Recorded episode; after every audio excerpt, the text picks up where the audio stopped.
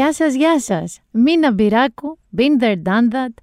Λίγο, λίγο, λίγο πριν το μεγάλο φινάλε των καλοκαιρινών διακοπών και για μένα και για σας. Δεν ξέρω ακόμα αν θα είναι ένα επεισόδιο ή δύο, οπότε δεν θα πω goodbyes και τέτοια, μπορεί να είναι έτσι ξαφνικό. Όμως, έτσι ξαφνικά, έτσι ξαφνικά, ξυπνήσαμε όλοι παιδιά την Τετάρτη που μας πέρασε. Με ίσως, πολλοί από εμάς ξυπνήσαμε από τις 4. Εντάξει. Κάποιοι άλλοι ξύπνησαν 7-8 για να πάνε στις δουλειές τους και το πρώτο πράγμα που κάνανε είναι να πιάσουν τα κινητά τους, να μπουν στα λάπτοπ τους, να μπουν στα social media, να μπουν σε ειδησιογραφικά sites για να δούνε τι έκανε, τι είχε γίνει με το Γιάννη Ανετοκούμπο. Τι είχε γίνει με τους Bucks στον έκτο αγώνα των Finals και ήταν, το έγραψε πολύ ωραία ο Κώστας Μανιάτης στο One Man, ότι ξαφνικά ένα πρωινό μιας Τετάρτης δημιουργήθηκε μια ιδιότυπη συλλογική μνήμη στη χώρα με όλους τους ανθρώπους, είτε ξύπνιους ε, και θα καταλάβουμε πώς, είτε να ξυπνάνε μόλις ένας ολόκληρος πλανήτης, μαζί και Έλληνες, να δούμε τι έχει κάνει ο Γιάννης Αντετοκούμπο. Θέλετε να πούμε τι έχει κάνει ο Γιάννης Αντετοκούμπο; Λοιπόν, επειδή συλλογική μνήμη που έχουμε περισσότεροι, από μια ηλικία και πάνω προφανώς, με νίκη, μπασκετική και με ανατριχίλα είναι η Τυρινίνη, ας ξεκινήσουμε λίγο με Τυρινίνη για να μπούμε στο θριαμβευτικό κλίμα.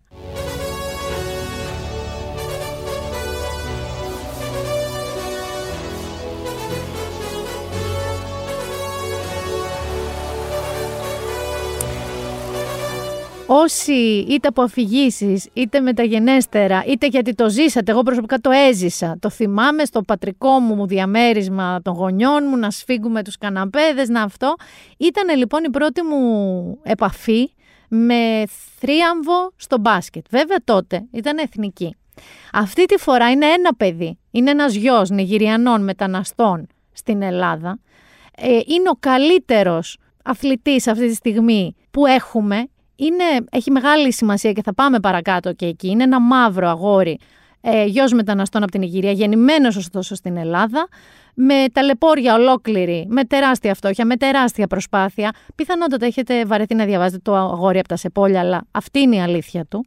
Με μεγάλο ζόρι στην παιδική του ηλικία να μην έχει να φάει, να είναι πλανόδι, να πουλάνε CD, ο ίδιος να δουλεύει, ο ίδιος να ξεκινάει να παίζει τα σεπόλια, να ονειρεύεται να πάει στο NBA, να καταφέρνει να μπει στα draft του NBA. Τότε πήρε και την περίφημη ελληνική ηθαγένεια που μας έκανε όλους εθνικά υπερήφανους. Θα σας πω μετά την ένστασή μου γι' αυτό. Για να βρεθεί στην κορυφή του NBA. Και όχι μόνο στην κορυφή του NBA με την ομάδα, να πάει την ομάδα του εκεί. Να σπάσει κάθε προηγούμενο κοντέρ. Να βάλει 50 πόντους στον τελικό. Που είναι ο ένας από τους δύο που το έχουν πετύχει αυτό στους τελικούς. Τέτοιο ε, σκορ. Νομίζω ότι η υπόλοιπη ομάδα έβαλε άλλους 55 όλη η υπόλοιπη ομάδα των Bucks. Και τέλος πάντων, να μην σας τα πολυλογώ, να γραφτεί μια φοβερή ιστορία. Είναι ένα από τα πιο ωραία και δίκαια παραμύθια εκεί έξω, που εν μέρη σφετεριζόμαστε ως χώρα, αλλά προσωπικά δεν γίνεται να μην νιώθεις σοκ και δέος για αυτόν τον άνθρωπο. Και είναι και ακόμα καλύτερο, γιατί εκτός από το ότι είναι διαστημικός αθλητής, που είναι, το άλλο που είναι υπέροχο είναι τι άνθρωπος είναι. Πάμε λίγο να μπούμε στο κλίμα του τι έγινε σε αυτό το τελικό της περασμένης Τρίτης προς Τετάρτη, γιατί μαύρα χαράματα το είδαμε όλοι εμείς τέσσερις τα ξημερώματα, ε, από το βιντεάκι, το mini movie που έφτιαξε το NBA για το Game 6 των Bucks σε αυτούς τους τελικούς.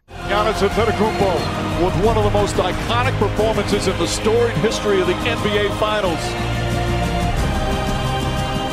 Puts up the one-hander. Shot is good. Does it again. 50 points. Only the seventh player in the history of the finals to have a 50-point game. And that'll do it. It's over. The Bucks have done it.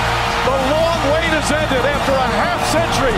The Milwaukee Bucks are NBA champions once again. And ladies and gentlemen, the 2021 NBA champions your Milwaukee Bucks.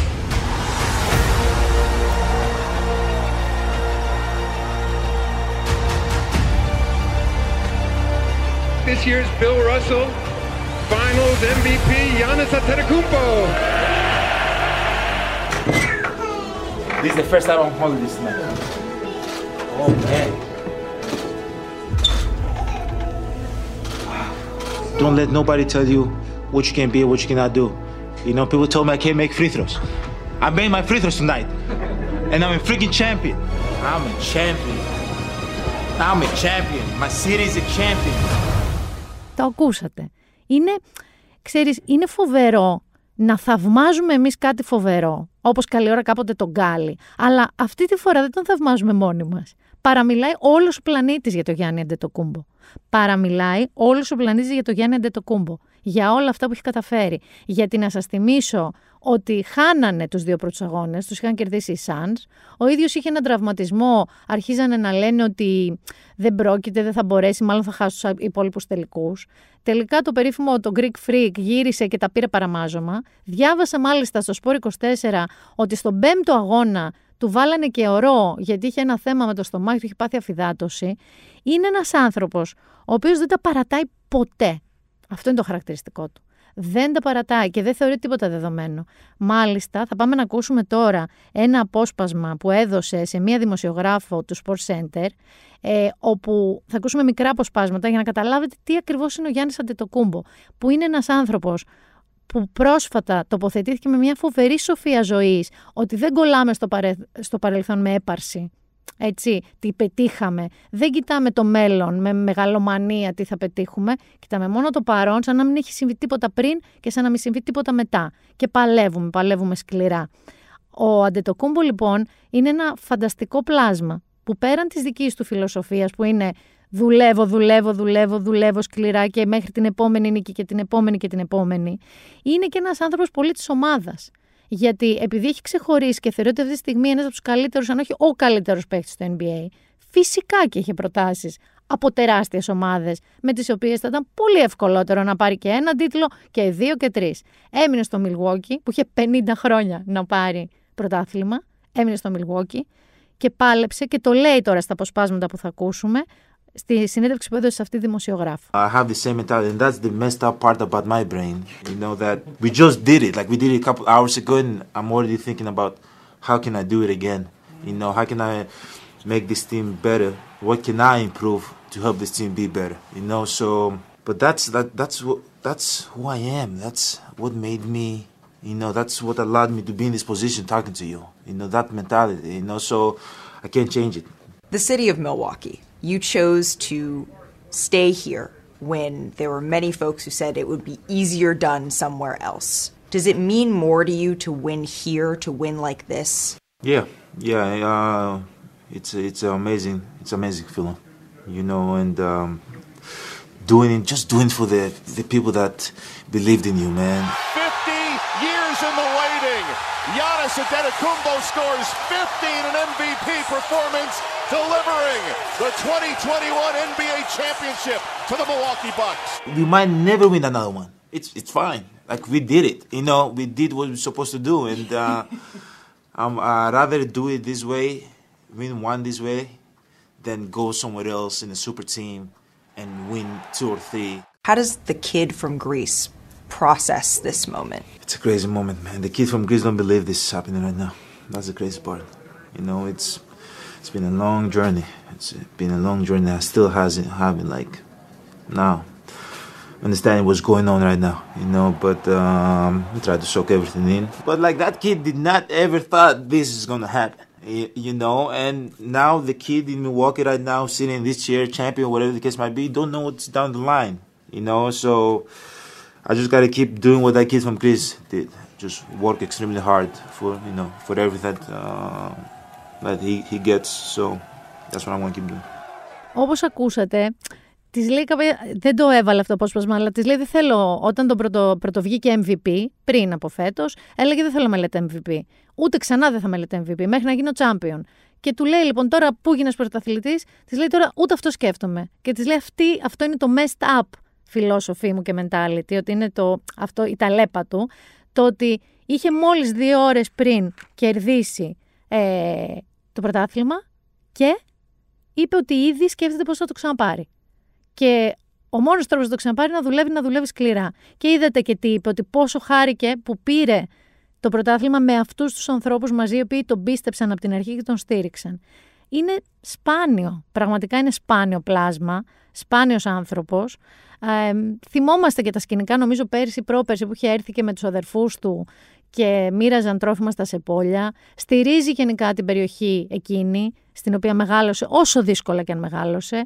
Ε, θεωρεί διπλές πατρίδες του, την Ιγυρία και την Ελλάδα. Και για μένα μας κάνει χάρη. Έτσι, ξεκάθαρα δεν το κάναμε εμείς ποτέ χάρη ως χώρα. Ω χώρα θα έλεγα ότι τον δυσκολέψαμε. Τα θυμάστε τα καινοκούμπο και τα. Δεν θα, δεν θα φτάσω καν σε επίπεδα Χρυσής τι λέγανε για το Γιάννη Αντετοκούμπο. Ε, και από εκεί και πέρα θα μπορούσε και θα είχε χίλιους λόγους να κρατήσει, πώς να σου πω, και μούτρα σε μια χώρα που του δώσε ηθαγένεια όταν πια πήγε NBA. Και ανταυτού μα θεωρεί πατρίδα του. Οπότε αυτό είναι που σας έλεγα και θα το αναλύσουμε παρακάτω, αλλά θα, θα σταθώ και σε έναν άλλο θρίαμβο, που είναι περιφερειακός του Γιάννη Αντετοκούμπο. Ε, θα ευλογήσω τα γένια μας. Θα ευλογήσω τα γένια μας. Γιατί, γιατί ε, το Σπόρ 24, που είναι δικό μας, ήταν το μόνο μέσο, στην Ελλάδα το μόνο μέσο, που ήταν εκεί. Συγκεκριμένα ήταν ο Χάρης ο Σταύρου εκεί. Ο Χάρης ο Σταύρου είναι ένα παιδί, ένας δημοσιογράφος του Σπορ 24, πορωμένος και με τον μπάσκετ, αλλά και με τον Αντετοκούμπο, τον οποίο τον παρακολουθούσε ακόμα από τα σεπόλια. Βρέθηκε λοιπόν εκεί και δεν έγιναν μόνο αυτά. Γιατί θα μπορούσε να είναι εκεί, όπως ήταν αποκλειστικά το Σπορ 24 και στο Euro εκεί, με δικούς του δημοσιογράφους. Αλλά έγινε και το εξής μαγικό. Ο Χάρης Σταύρου βρέθηκε κάποια στιγμή με την κούπα του NBA, των Bucks, των πρωταθλητών 2021 στα χέρια του. Είναι, χάρη μου, αν το ακούσεις, ήταν για μένα πώς, priceless η στιγμή που το κράταγε και είχε αυτά τα μάτια τα τεράστια, τα παιδικά ε, και το κρατούσε και ήταν ο Αντετοκούμπο που του πήρε το κινητό και το γύρισε προς τον εαυτό του και μίλησε. Ε, θέλω να πω και επίσης ο Χάρης Σταύρου βγήκε παιδιά στο ESPN ως απεσταλμένος του Σπορ 24 και όσο μόνος Έλληνας δημοσιογράφος που ήταν μέσα στο γήπεδο των Μπαξ. Αυτά δεν είναι μικρά πράγματα. Και αυτό καλό είναι να τα λέμε. Γιατί πολλοί από εσάς λέτε, Α, μωρέ, τι κάνουν, μπαίνουν και γράφουν εκεί το μακρύ και το κοντό τους και λένε. Είναι καλό να, να καμιά φορά να σας λέμε πόσο ακριβώς και πόσο δύσκολο και προσπάθεια που λέει και ο Ραντέτο Κούμπο θέλει για να πετυχαίνεις πραγματικά σημαντικά πράγματα και να είσαι διαρκώς ένα πολύ σημαντικό μέσο στο χώρο σου. Αφού λοιπόν είπαμε και αυτά, όμως θέλω να ακούσετε και τι είπες στα ελληνικά πλέον ο Γιάννης στο φακό του κινητού του Χάρη Σταύρου σε σχέση με την αφήξή του αυτό το Σάββατο. Δεν είναι 100.000 κόσμο στο αεροδρόμιο να περιμένει εμένα και την οικογένειά μου. Δεν πατάω. Πότε θα γυρίσεις, πότε θα γυρίσεις; Πότε θα γυρίσεις; Πότε θα γυρίσεις; Θα, θα στείλω tweet. Μην Σάββατο, Σάββατο πρωί θα είναι. Γιάννη μου, όχι 100.000 κόσμο, 100 εκατομμύρια κανονικά θα έπρεπε και δυστυχώς έχουμε και τον κορονοϊό, αλλά δεν θέλω να πιστέψω ότι σε μια χώρα που είχε υποδοχή ηρώου, ήρωα, υποδοχή ηρώων μάλλον είχαν ο Τζέιμς Καφετζής και ο Τριαντάφυλλος, πώς λέγεται, ε, ότι θα έρθει ο Γιάννης Αντετοκούμπος στο Ελευθέριος Βενιζέλος και δεν θα σπάσει το Ελευθέριος Βενιζέλος. Ε, δεν ξέρω, ξέρεις, είναι από αυτά τα πράγματα που δεν έχεις πάρα πολλά λόγια να πεις. Δεν, τα, τα λέει και τα κάνει όλα μόνος του. Απλά είναι ένα συγκλονιστικό πράγμα, είναι μια ιστορία που αξίζει να πείτε και να δείξετε και να στα παιδιά σας. Θεωρώ ότι η ομιλία του Γιάννη Αντετοκούμπο μετά την νίκη του πια, μετά την κατάκτηση και την απονομή του πρωταθλήματος, θα ήταν καλό και να διδάσκεται, πώς να σας πω, ακόμα και σε σχολεία. Διότι μου κάνει τρομερή εντύπωση το εξής ε, στην ομιλία του που θα μπορούσε να πει πόσο σκληρά δούλεψα και αυτήν η επιβράβευσή μου και αυτό και θα μπορούσε. Θα είχε κάθε δικαίωμα, όχι απλά θα μπορούσε. Και αυτό που είπε είναι ότι θέλει η νίκη του αυτή, η πορεία του αυτή και τελικά η άφηξη σε αυτόν τον προορισμό να είναι σαν φάρος για παιδιά και στην Αφρική και στην Ευρώπη και παντού ότι αν δουλεύεις σκληρά και κάτι το θες δεν υπάρχει τίποτα τίποτα, κανένα όνειρό σου που αποκλείεται να γίνει πραγματικότητα. Το οποίο είναι το πρώτο βασικό. Και το άλλο βασικό, είσαι ο Γιάννης Αντετοκούμπο. Έχεις πάρει πρωτάθλημα με τους Bucks και ο πλανήτης παραμιλάει. Και λέει ότι δεν υπήρχε ούτε one frigging day, συγκεκριμένα είπε, που δεν με βοηθούσε κάποιος. Ότι με βοήθησαν πάρα πολλοί άνθρωποι. Από τη μαμά του, τη Βερόνικα, που την υπερλατρεύει και ήταν η πρώτη που έτρεξε και αγκάλιασε. Τα αδέρφια του. By the way, τα τρία από τα τέσσερα είναι τα αδέρφια Αντετοκούμπο. Τα τρία έχουν πρωτάθλημα NBA. Έτσι. Οι δύο με Bucks, ο ένας με Lakers. Ε, ο τέταρτος όχι, δεν έχει. Νομίζω θα νιώθω πολύ ριγμένος αν ήμουν ο τέταρτος Αντετοκούμπο εγώ, αλλά OK. Okay. Από τον μπαμπά του, από τους προπονητές του, από τους ανθρώπους στα σεπόλια που τον στήριξαν, από τους ανθρώπους εκεί, τη γυναίκα του, τη Μαράια. Έχει ένα εκπληκτικό κείμενο, το Ladylike, που η Μαράια λέει ότι βαρέθηκα κάποια στιγμή να απαντάω Ναι, δεν είμαι μοντέλο και είμαι παντρεμένη με NBA, που έχει και έναν υπέροχο υπέροχο γιο, φανταστικό τύπο, τον έβαλε μέσα στο γήπεδο. Λοιπόν, είναι ένας εκπληκτικός, εκπληκτικός άνθρωπος. Και θα σταθώ εγώ λίγο σε ένα κείμενο που έγραψε ο Παναγιώτης Μένεγος, ε, για να βάλω λίγο έτσι το αστεράκι μου εδώ. Ε, στο γιατί εγώ ένιωσα τεράστια συναισθήματα, κλάματα, καταρχάς κλαίω δύο μέρες. Ό,τι και να δω κλαίω. Ε, έβλεπα το Γιάννη πάλι τώρα πριν έρθω μέσα στο στούντιο που είχε, η πρώτη του αντίδραση ήταν να κλάψει. Ε, πλάνταξα. Δηλαδή έκανα καμίξες όλο το σετ, όλο το κλάμα. Ε, αλλά ένιωσα δέος, ένιωσα θαυμασμό, ένιωσα σεβασμό, ένιωσα πάρα πολλά πράγματα. Δεν ένιωσα εθνική περηφάνεια. Γιατί θεωρώ ότι να είμαι ελληνικά υπερήφανη, γιατί ο Γιάννης είναι Έλληνας, ε, θα ένιωθα αν εμείς είχαμε συντελέσει χώρα στο να γίνει αυτό που έγινε. Και όπως πολύ λοιπόν σωστά γράφει ο Παναγιώτης Μένεγος στο News 24-7, ο Γιάννης Αντετοκούμπο είναι το καλύτερο που μπορούμε να γίνουμε σαν χώρα και το χειρότερο που έχουμε υπάρξει. Είναι μια ιστορία ατομικής υπερηφάνειας με εθνικές προεκτάσεις και όχι το αντίθετο.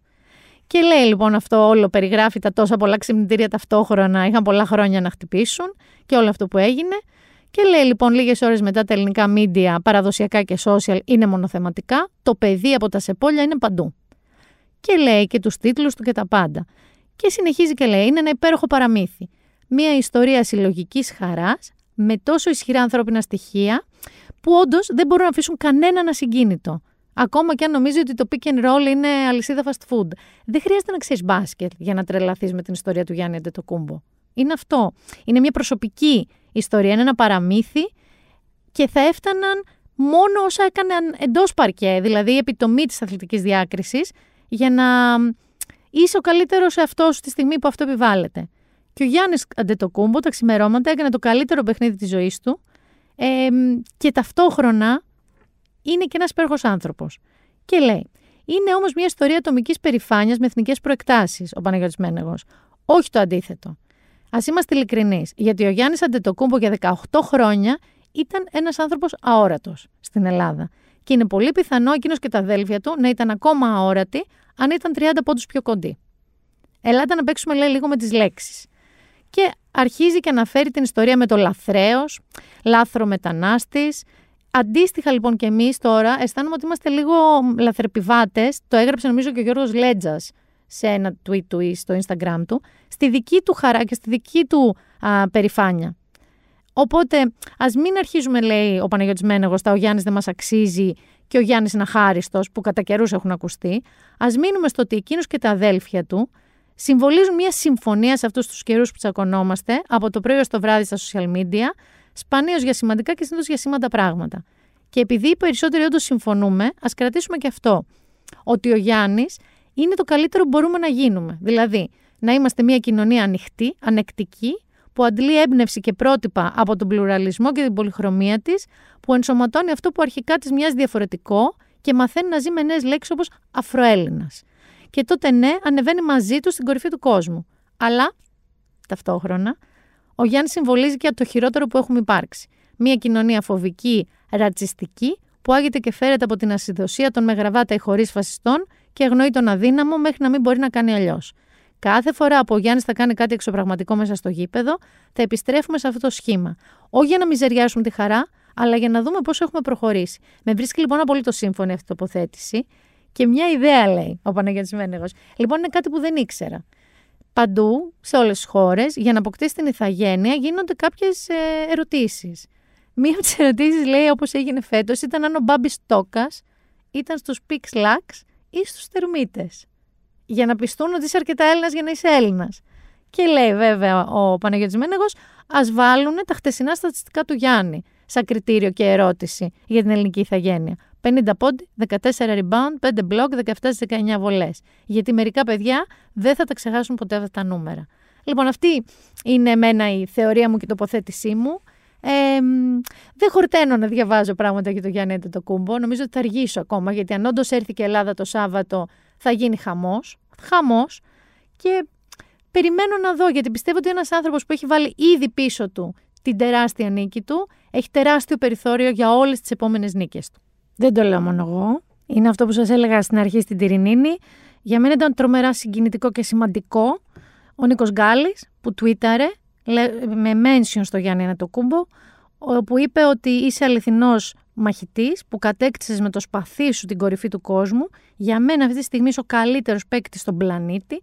Μας κάνεις όλους περήφανους. Συγχαρητήρια για τις επιδόσεις και το ήθος σου. Συνέχισε έτσι. Παιδιά, Γιάννης Αντετοκούμπο κατάφερε το κατόρθωτο, έκλεισε τη χρονιά του συγκλονιστικά. Ε, ώρα να ξεκουραστεί. Και πάμε τώρα σε κάτι που ίσως ο Γιάννης επισκεφτεί, τη Μύκονο. Γιατί του αρέσει νομίζω, έχει πάει και άλλες φορές τη Μύκονο για διακοπές. Δεν μπορεί και αυτός ο Χριστιανός κάπου. Θα πάει στα Σεπόλια, αλλά θα πάει και κάπου να κάνει ένα μπάνιο. Η Μύκονος λοιπόν, μόνη μου το είπα. Έτσι, ο Γιάννης δεν έχει πει ποτέ ότι θα πάει στη Μύκονο. Προσπάθησα. Η Μύκονος λοιπόν είχε πάθει αυτό το μερικό κλείσιμο. Που τις κλείσαν τις μουσικές, που τις ε, βάλανε περιορισμό κυκλοφορίας από τη μία, νομίζω μέχρι τις 6 το πρωί κάτι τέτοιο που λέγαμε ότι 12 και 55 θα ξεκινάγανε τα πάρτι στις βίλες, οπότε θα ήταν ακόμα χειρότερα τα πράγματα. Όμως, όμως κοίτα να δεις τώρα που ε, σε δύο-τρεις μέρες ε, θα φύγουν αυτά τα μέτρα. Γιατί ξεκάθαρα η Μύκονος κατάφερε αυτό που δεν έχει καταφέρει κανένας γιατρός, λοιμοξιολόγος στον πλανήτη, να νικήσει τον κορονοϊό σε πέντε μέρες. Δηλαδή από εκεί που ήταν τα κρούσματα στα κόκκινα, είπανε στους Μικονιάτε πέντε μερούλες. Κατεβάζουμε λίγο τα μπιτσόμπαρα τη μουσική, την κλείνουμε Λίγο περιορίζεται στα σπίτια ποτέ κανείς. Ελπίζω ότι έχετε δει όλοι βιντεάκια από τη Μήκον αυτές τις μέρες. Και σας ξανανοίγουμε. Πιστεύω ότι πρέπει να χτύπαγαν τα τηλέφωνα στα Υπουργεία σταμάτητα από τους επιχειρηματίες της Μικόνου και την καταστροφή. Ε, πιστεύω ότι είχαν ήδη φορτώσει καράβια τον άμμος για να το μεταφέρουν στην Τίνο. Πιστεύω ότι είχαν βάλει πλώρη όλοι οι Άραβες και οι Ρώσοι με τα σκάφη να πάμε παιδιά από εδώ τώρα. Να φύγουμε, Νίκο μου, να φύγουμε, να πληρώσουμε να φύγουμε. Και σου λένε οι άλλοι, κάτσε, όπα, όπα, όπα, όπα θα μας ξανανοίξουν και τους ξανανοίγουν. Βέβαια, έχουμε 3.500 κρουσματάκια. Γενικά αυτό παίζει στη φάση. Μην ξεχνιόμαστε λίγο με το Γιάννη και το θρίαμβο, γιατί έχουμε 3.500 κρουσματάκια. Ε, να μην ξεχάσω που, που διάβασα καταπληκτικά ένα tweet ε, που έλεγε ότι μπορεί οι Ολυμπιακοί να κινδυνεύουν να μην γίνουν, γιατί το έχετε πάρει πρέφα στο Τόκιο, έχουν και εκεί διάφορα τοπικά lockdown. Δεν πάει καλά το πράγμα, αλλά Τίποτα δεν θα σταματήσει τη συναυλία του Αντώνη Ρέμου στον Άμμος, στη Μύκονο. Ο οποίος ο Αντώνης Ρέμος, αφού έβγαλε και αυτός ένα ότι κοιτάξτε τώρα τι με έχετε αναγκάσει να κάνω διακοπές στη Σαντορίνη ενώ έχω έρθει να δουλέψω, πετάχτηκε στην Ήο. Έχει βρει και τον Ερό Ραματζόντι εκεί και κάνανε μπρόμαντς. Τα λέγανε και κάνουν μαζί διακοπούλες. Ε, τώρα πρέπει να αρχίσει να ετοιμάζεται για τη συναυλία του αυτό που κάνει την εμφάνιση στον Άμμος κάθε χρόνο. Λοιπόν, τα κρούσματα λοιπόν αυξάνονται Ίσως έχω βρει έναν τρόπο να σας πείσω μερικούς έτσι διστακτικούς, όχι ψεκασμένους, κατάλαβες, διστακτικούς, με καλό λόγο, να κάνετε τα εμβόλια. Και λέγεται μαύρος μύκητας. Τον άκουσα το μαύρο μύκητα, όχι ε. Ξέρεις γέλιο, evil. Λοιπόν, εγώ δεν ήθελα να το έχω διαβάσει, αλλά εμφανίστηκε στο timeline μου. Ο μαύρος μύκητας λέει είναι ένα απόνερο, ένα aftermath, σε όσους έχουν νοσήσει από κορονοϊό, που οφείλεται και στην καταστολή του νοσοποιητικού μαζί με στερεοειδή που περιέχουν τα φάρμακα που σου δίνω για να καταπολεμήσεις τον κορονοϊό. Και εμφανίζεται κάτι που λέγεται μαύρος μύκητας, έχει και μια κανονική ονομασία έτσι πιο ιατρική, ο οποίος παίρνει παραμάζωμα όλα στα όργανα, κάνουν εκεί επεμβάσεις, αφαιρούν λέει γνάθος. Στην Ινδία συμβαίνει αυτό μαζικά για να μην πάει στον εγκέφαλο. Τέλος πάντων, από μόνο το ακούγεται φρικτό το μαύρος μύκητας. Μην τυχόν, παιδί μου, λέω, λέω, μην νοσήσετε και μετά σας συμβεί ο μαύρος μύκητας. Δεν ξέρω τι άλλο να πω. Πάτε εμβολιαστείτε. Πάτε εμβολιαστείτε. Είμαι διαδηλώνετε στο Σύνταγμα χτες. Το έχει μοίρα μου, παιδί. Έχω πάει κέντρο δύο φορές, άντε τρεις το τελευταίο μήνα. Και τις δύο από τις. Δύο. Δεν έχω πάει τρεις. Δύο. Έχω πετύχει, ε, πώς το λένε, πορεία και συγκέντρωση εμβολιαστών. Εχθές πρόλαβα τη στιγμή που είχαν σηκώσει την κορδέλα να περάσω από το Σύνταγμα και πέτυχα φανταστικό κοτσονάτο όμως, να το πω, 80χρονο, με σημαία ελληνική μπαλκονίσια, αυτές που βάζουμε τις μεγάλες, όχι χεριού, ο οποίος περπάταγε και τραγούδαγε τον εθνικό ύμνο πάρα πολύ δυνατά και από πίσω του τραγούδαγαν κι άλλοι και ήταν και κάτι παπάδες στη μεριά της πλατείας του συντάγματος τώρα. Αλλά που είναι σαν μοναχοί, ξέρεις, όχι οι παπάδες που ξέρουμε τις ενορίες, μοναχοί. Με σταυρούς. Υπήρχαν από ό,τι είδα και είδα μετά κάτι τρικάκια, ε, φυλάδια ε, και κάποια έτσι καινούριο παρακλάδι Χρυσής Αυγής του Μίλα Κασιδιάρη. Γενικά ήταν ένα mixed crowd Με κανέναν από αυτούς δεν είναι ότι θα ήθελα να έχω πολλά-πολλά και δεν θεωρώ ότι κανείς από αυτούς θα πιστεί για κάτι όπως τον εμβολιασμό. σω αν φώναζα μαύρος μήκητα από το παράθυρο, να κέρδιζα έναν δύο. Αυτό όμως που θέλω να σταθούμε λίγο, είπαμε τώρα πριν ρέμο, είπαμε θριάμβους, είπαμε παραξενιές, είπαμε, είπαμε, είχαμε και μια απώλεια όμως, η οποία συνέβη λίγο πριν τον τελικό του Γιάννη Ντετοκούμπο και η κηδεία του, ανθρώπου που χάσαμε, συνέβη τη μέρα της, ε, του θριάμβου, οπότε λίγο χάθηκε. Έφυγε ο Τόλης Βοσκόπουλος. Έφυγε ο Τόλης Βοσκόπουλος στα 81 του, είχε λέει επιβαρημένη υγεία το τελευταίο διάστημα. Θα σας βάλω εγώ ένα απόσπασμα από το δικό μου αγαπημένο κομμάτι του Τόλη Βοσκόπουλου που ξεκάθαρα έχω βρεθεί να ουρλιάζω ή μη μεθυσμένη κάπου είτε το τραγούδα για κάποιο είτε όχι, το έλεγα μόνη μου. Είναι από αυτά που μου. Όταν μεθάω, τραγουδάω λίγο αυτό και στερα το Διονυσίου δεν ξέρω γιατί μου συμβαίνει. Πάμε να ακούσουμε λίγο το ένα ρολόι σταματημένο. Πάμε λίγο, λιγάκι. Και εσύ θα φύγεις και θα περάσεις και θα ξεχάσεις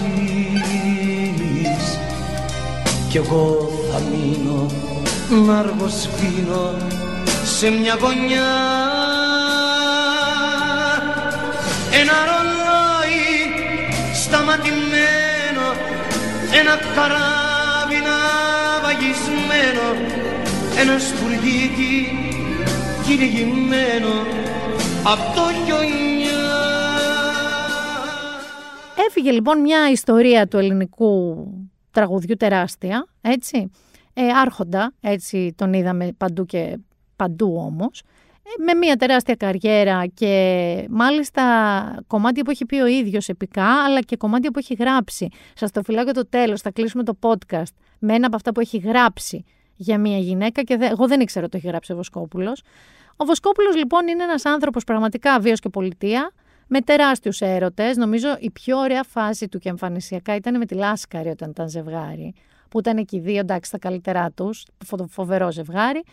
Ε, τα τελευταία χρόνια ήταν με την υπέροχη Ατζελα Γκερέκου και είχε προηγηθεί και όλο αυτό το σκάνδαλο με την πρώην γυναίκα του και την αγνώριση της κόρης του. Εγώ εκεί είχα χαλαστεί πάρα πολύ όταν αποδείχθηκε ότι δεν είναι κόρη του και κάπως έτσι την. Ε, απετάχθη, ας πούμε, την κόρη του. Ε, και θέλω να σας πω ότι σε ό,τι αφορά την... Ε, είναι μια εποχή που θα κληθούμε πολλές φορές να διαχωρίσουμε και τον άνθρωπο από το έργο του. Το έχουμε ζήσει πάρα πολύ. Από το Michael Jackson μέχρι το Louis C.K. μέχρι you name it. Ο Τόλης Βοσκόπουλος χωρίς να έχει τέτοιους σκοτεινούς προφανώς ο άνθρωπος σκελετούς, είναι όμως και πρεσβεύει, ρε παιδί μου, μια εποχή, τα έχει πει και ο ίδιος. Αυτό που λέει άγριο αρσενικό, το έχει πει πολλές φορές. Που είχε γεννηθεί, νομίζω, στην Κοκκινιά και είχε μεγαλώσει στα Λεμονάδικα και σκληρός bad motherfucker φάση. Που μπορεί και να ήταν. Αλλά αυτό το κομμάτι το αντρικό, το πολύ αντρικό βαρύ και ασήκωτο, που τότε ήταν, ναι, OK, okay, ήταν έτσι τα πράγματα, να μην κοροϊδευόμαστε. Αλλά τώρα, όταν το διάβαζα από ανθρώπους νέους που τώρα είναι 25-30 χρονών, ότι ήταν καθαρό αρσενικό και βαρύ αρσενικό, εμένα λίγο μου κλωτσάγαν αυτά τα πράγματα. Ε, εγώ θα μείνω στον Τόλι Βοσκόπουλο άρχοντα της πίστας, θα μείνω στα επικά και iconic τραγούδια που έχει πει, όπως αυτό που ακούσαμε. Δεν θέλετε να το κάνω. Έκανα και την φωνή του. Ένα ρολόι σταματημένο. Το έκανα τελικά ντροπή μου όμως. Ε, και τα άλλα λίγο θα τα αφήσω πιο εκεί. Ε, και θα τα αφήσω πιο εκεί, θα τα βάλω στην άκρη ρε παιδί μου, γιατί έχω και έναν άλλο έτσι που είναι λίγο έτσι παλαιά σκοπής και παλαιάς όμως πολύ λαμπερή σκοπής, αλλά πολύ παλαιά σκοπής τελικά όπως αποδείχθηκε, ε, κύριο, τον κύριο Πατούλη. Δεν ξέρω αν έχετε πάρει πρέφα το τελευταίο καιρό που είχε κυκλοφορήσει στα δικά μας social, το είχαν κυκλοφορήσει διάφοροι άνθρωποι, την καμπάνια που έκαναν οι Γάλλοι υπέρ του εμβολιασμού. Που ήταν κάτι καρασέξι τώρα φωτογραφίες, λες και ήταν, πώς να σου πω, καμπάνια του Tom Ford, ας πούμε. Ήταν ζευγάρια φοβερά φωτογραφημένα, σεξι να φιλιούνται και έλεγε ότι το εμβόλιο μπορεί να έχει και επιθυμητές παρενέργειες, ενώντας την επιθυμία μεταξύ των δύο ανθρώπων. Το οποίο ήταν, λέγαμε, άτι ωραία, ωραία αισθητική. Εικάζω λοιπόν ότι ο κύριος Πατούλης ζήλεψε, γιατί σου λέει γιατί και εγώ δεν μπορώ, ας πούμε, να δείξω αυτό το πράγμα, δεν μπορώ και εγώ να το κάνω στα ελληνικά. Και κυκλοφορεί μία φυλάδιο, αφισούλα. η οποία λέει, Καταρχάς, είναι ένα ζευγαρίνι στο ηλιοβασίλεμα. Δεν φαίνεται, είναι σκιά το ζευγαρίνι γιατί φαίνεται το ηλιοβασίλεμα. Και λέει: Μη μασάς. Πες ναι στη ζωή, πες ναι στο εμβόλιο, ξεκάθαρα. Γραμματοσυρά χριστιανικής κατασκήνωσης. Ξεκάθαρα, να πω κι εγώ. Και συνεχίζει το φυλάδιο και λέει: Μη μασάς. Πες ναι στη ζωή, πες ναι στο εμβόλιο, ξεκάθαρα. Γιατί στην τελική ρε φίλε η ζωή μετριέται με φιλιά. Πες μου τι έχεις να πεις. Γιατί στην τελική ρε φίλε, που είναι σαν, σαν να, να το έγραψε ο Στιβ Ντούζος, το φυλάδιο αυτό. Ε, και τα πήρα στο κρανίο δικέ μου και τε, αυτό, εποχή στάθη ψάλτη. Που είναι όλο αυτό σαν να έκατσε ο, ο θείος που θέλει να κάτσει στο τραπέζι με την νεολαία και λέει γερομπαμπακούλα αστεία. Δηλαδή πάει ο Γάλλος, σου κάνει ένα λογοπαίγνιο με τις παρενέργειες, ότι μπορεί να έχει και επιθυμητές παρενέργειες στο εμβόλιο, γιατί μπορείς πια να φιλιέσαι με μια τελεφωτογράφηση. Και έρχεται ο άλλος και σου λέει για στην τελική ρε φίλε, η ζωή μετριέται με φιλιά. Και θες να βγάλεις το εμβόλιο που έχεις κάνει. Όχι να κάνεις καινούριο. Θες να πας να πεις πάρτε το πίσω. Δεν θέλω, πάρτε το πίσω. Τι να κάνουμε, εντάξει, είναι αυτό λίγο που συζητούσαμε πριν, ότι λίγο η χώρα που ζούμε, λίγο η αισθητική που έχουμε, λίγο ο κύριος που σου είπα στο Σύνταγμα με τη σημαία και το σε γνωρίζω από την όψη. Είναι εντάξει, δεν είμαστε όλοι, δεν είναι όλα. Γιατί είδα και φοβερά, είδες τις μακέτες του ελληνικού. Πω, πω. Παιδιά, είδα αυτό τον ουρανοξύστη, δεν θυμάμαι πώς λέγεται, και το μέτωπο μετά το, της Μαρίνας εκεί, τον μπροστά το παράκτιο. Αυτός ο ουρανοξύστης με τους 45 ορόφους, με τους κάθετους κήπους, ένα συγκλονιστικό πράγμα που το παρουσίασαν. Θέλω να σας πω ότι σε μια στιγμή τρέλας, ρε παιδί μου, που λέμε τι ωραία θα ήταν να ζούμε εκεί. Και αφού σκεφτήκαμε ότι ξέρω εγώ, έχει του Μπρουνέι θα πάρει τον 45ο όροφο του Penthouse, ε, αναρωτηθήκαμε με τον Άρη πώς θα ήταν να παίρναμε το ισόγειο. Παρά το ότι είπαμε, συμφωνήσαμε μεταξύ μας ότι ίσως για τη γλάστρα έξω από ένα διαμέρισμα του ισογείου να πρέπει να πάρουμε και δύο δάνειο για να το πάρουμε, εικάζω. Ε, σε μια στιγμή τρέλας καταθέσαμε το ενδιαφέρον μας. Γιατί αυτό σου λένε ότι πρέπει να δηλώσει το ενδιαφέρον, σου κάνουν ένα interview, ε, Εμάς θα μας κάνουν το interview, θα μας πούν πάρετε τους κυρίους. Χρειάζονται ψυχολόγο οι άνθρωποι, μάλλον. Αλλά εντάξει, το τολμήσαμε. Δεν ξέρεις ποτέ, Γιάννη, μην μου μιλάς σε μένα έτσι. Και άμα με συμπαθήσουν και μου πούνε πάρε κούκλα μου τον τρίτο, πού το ξέρεις εσύ; Και μου πούνε και στο δίνουμε και έτσι. Ναι, εμένα, εμένα περιμένουν. Λοιπόν, μιλώντας όμως για τέτοιο φουτουρισμό θα το περιέγραφα, γιατί πραγματικά είναι συγκλονιστική αρχιτεκτονική που είδα. Ε, είναι σχεδόν από άλλο πλανήτη φάση. Δεν έχουμε ξαναματαδεί στην Ελλάδα τέτοιο. Αλλά, αλλά θέλω λίγο να σταθούμε στον, ε, μια και είπα έξω από αυτή τον πλανήτη, ε, λίγο στον Τζεφ Μπέζος. Ε, θυμάστε που είπαμε ότι ο Ρίτσαρ Μπράνσον, ένας-ένας οι παμπλούτι, billionaires, την κάνουν, προσπαθούν να πάνε διάστημα. Ο Τζεφ Μπέζος λοιπόν που μας τα είχε κάνει λίγο έτσι, μας είχε ζαλίσει λίγο, είχε γίνει λίγο ζέπελιν η κατάσταση ε, με το διάστημά του εντύθηκε σαν... Έχεις δει μια σειρά με τον Steve Carell που κάνει ότι ένα τμήμα της NASA που είναι λίγο πολύ κομική σειρά. Ήταν, μου θύμιζε λίγο αυτό, τέλος πάντων φορούσε αυτή την μπλε στολή των αστροναυτών. Ένα how are you doing, καβόικο καπέλο, χωρίς κανένα λόγο. Έτσι. Πήγε, αλλά πήγε λέει, αν σκεφτούμε ότι υπάρχει ένα ταβανίνι πάνω από τη γη έτσι πάνω από την ατμόσφαιρα. Αυτός λέει είσαι έτσι πίτσικ, ίσα που πήγε και βγήκε ένα τσικ. Τον έκραξε ο Elon Musk, που και αυτός λέει θέλει να πάει πιο, πιο μετά, πιο πέρα, πιο πέρα. Αλλά δεν είναι εκεί το πρόβλημά μου. Αν και, αν και θέλω να σας πω πώς συνοψίζει τη γνώμη μου, θα το πω όμως στα αγγλικά για να μην λέτε ότι έβρισα εγώ, έβρισε, ε, έβρισε η, η Τζαμίλα, και θα σας πω βασικά, όχι πρώτα, τι είπε η Σούζαν Σαράντον. Η Σούζαν Σαράντον έγραψε στο Twitter της. Είναι φοβερή να την ακολουθήσετε εσύ ένα κανονικό ανθρώπινο όν. Λες, έχουμε την δυνατότητα να ζήσουμε μια ζωή άνεσης και στη, στη μητέρα γη, τον πλανήτη που εξελίχθηκε σε αρμονία άμα κάνουμε μικρές τροποποιήσεις για τη μόλυνση και τις τεχνολογίες. Και έρχεται, λέει, ένας διαταραγμένος billionaire και λέει ας κάνουμε το φεγγάρι ε, ορυχείο. Γιατί πρότεινε ο Τζεφ Μπέζος, γιατί είχε και φανεί ιδέα εκεί που πήγε, μάλλον από την έλλειψη βαρύτητας, ε, οι βιομηχανίες λέει, που μολύνουν τη γη προτείνει να μεταφερθούν στο διάστημα για να μην μολύνουν τη γη. Εκεί αρχίζεις και λες κάτι πάει καλά με τον κύριο. δεν πρέπει να στέκουμε πάρα πολύ καλά. Ε, και έρχεται και σε αποτελειώνει λέγοντας, ευχαριστώντας, θα σας το βάλω μόλις να τα ακούσετε, ευχαριστώντας στα σωστά του. Εγώ νόμιζα ότι είναι το όνιον, αυτά τα. Πώς είναι το δικό μας το κουλούρι, που γράφουν χιουμοριστικά, αλλά σε τόσο πετυχημένα που νομίζω ότι έχουν γίνει.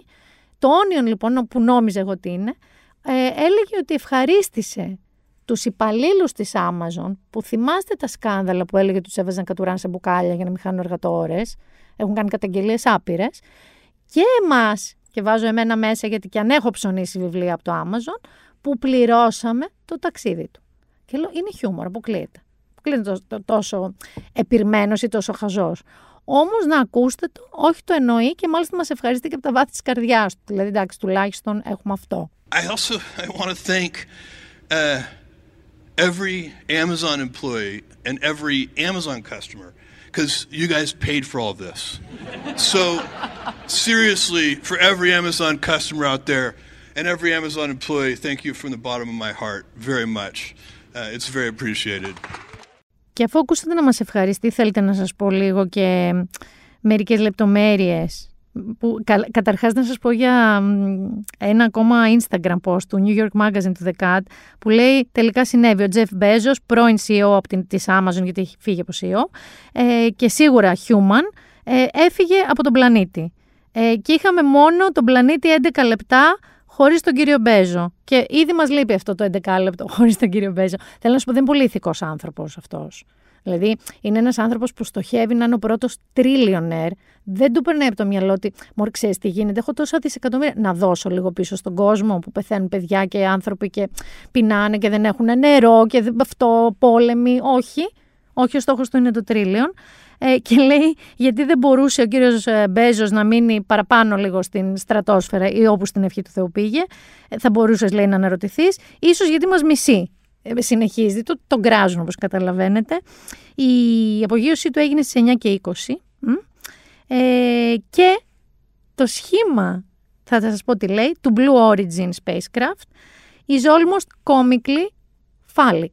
Είναι, αν το δείτε, δεν είναι σαν φαλός, εντάξει, είναι επίσημη λέξη, είναι το φαλός, μπορώ να την πω, μπορώ να την πω. Λοιπόν, ε, δεν είναι σαν λίγο σαν φαλός παραπέμπει, είναι σαν το να είπε πώς θα το φτιάξουμε κύριε Μπέζο μου το διαστημόπλαιο έτσι σαν το αυτό μου ξενύχτη. Υπάρχει μια παροιμία. Λοιπόν, αλλά για να συνοψίσω τώρα πραγματικά ε, μια γενικότερη ας πούμε γνώμη των ανθρώπων και δική μου και δική μου θα σας διαβάσω το tweet της Τζαμίλα Τζαμίλ η οποία είναι μια ηθοποιός την έχετε δει όσοι έχετε δει το The Good Place. Είναι αυτή μια κουκλάρα ψηλή Ινδί με μακρύ μαυρομαλή μια κουκλάρα. Στο The Good Place αυτή τη σειρά με τον Dead Danson. Αυτή είναι και πολύ ακτιβίστρια. Είναι, λέει τη γνώμη της. Έγραψε λοιπόν στο Twitter. Guys, guys.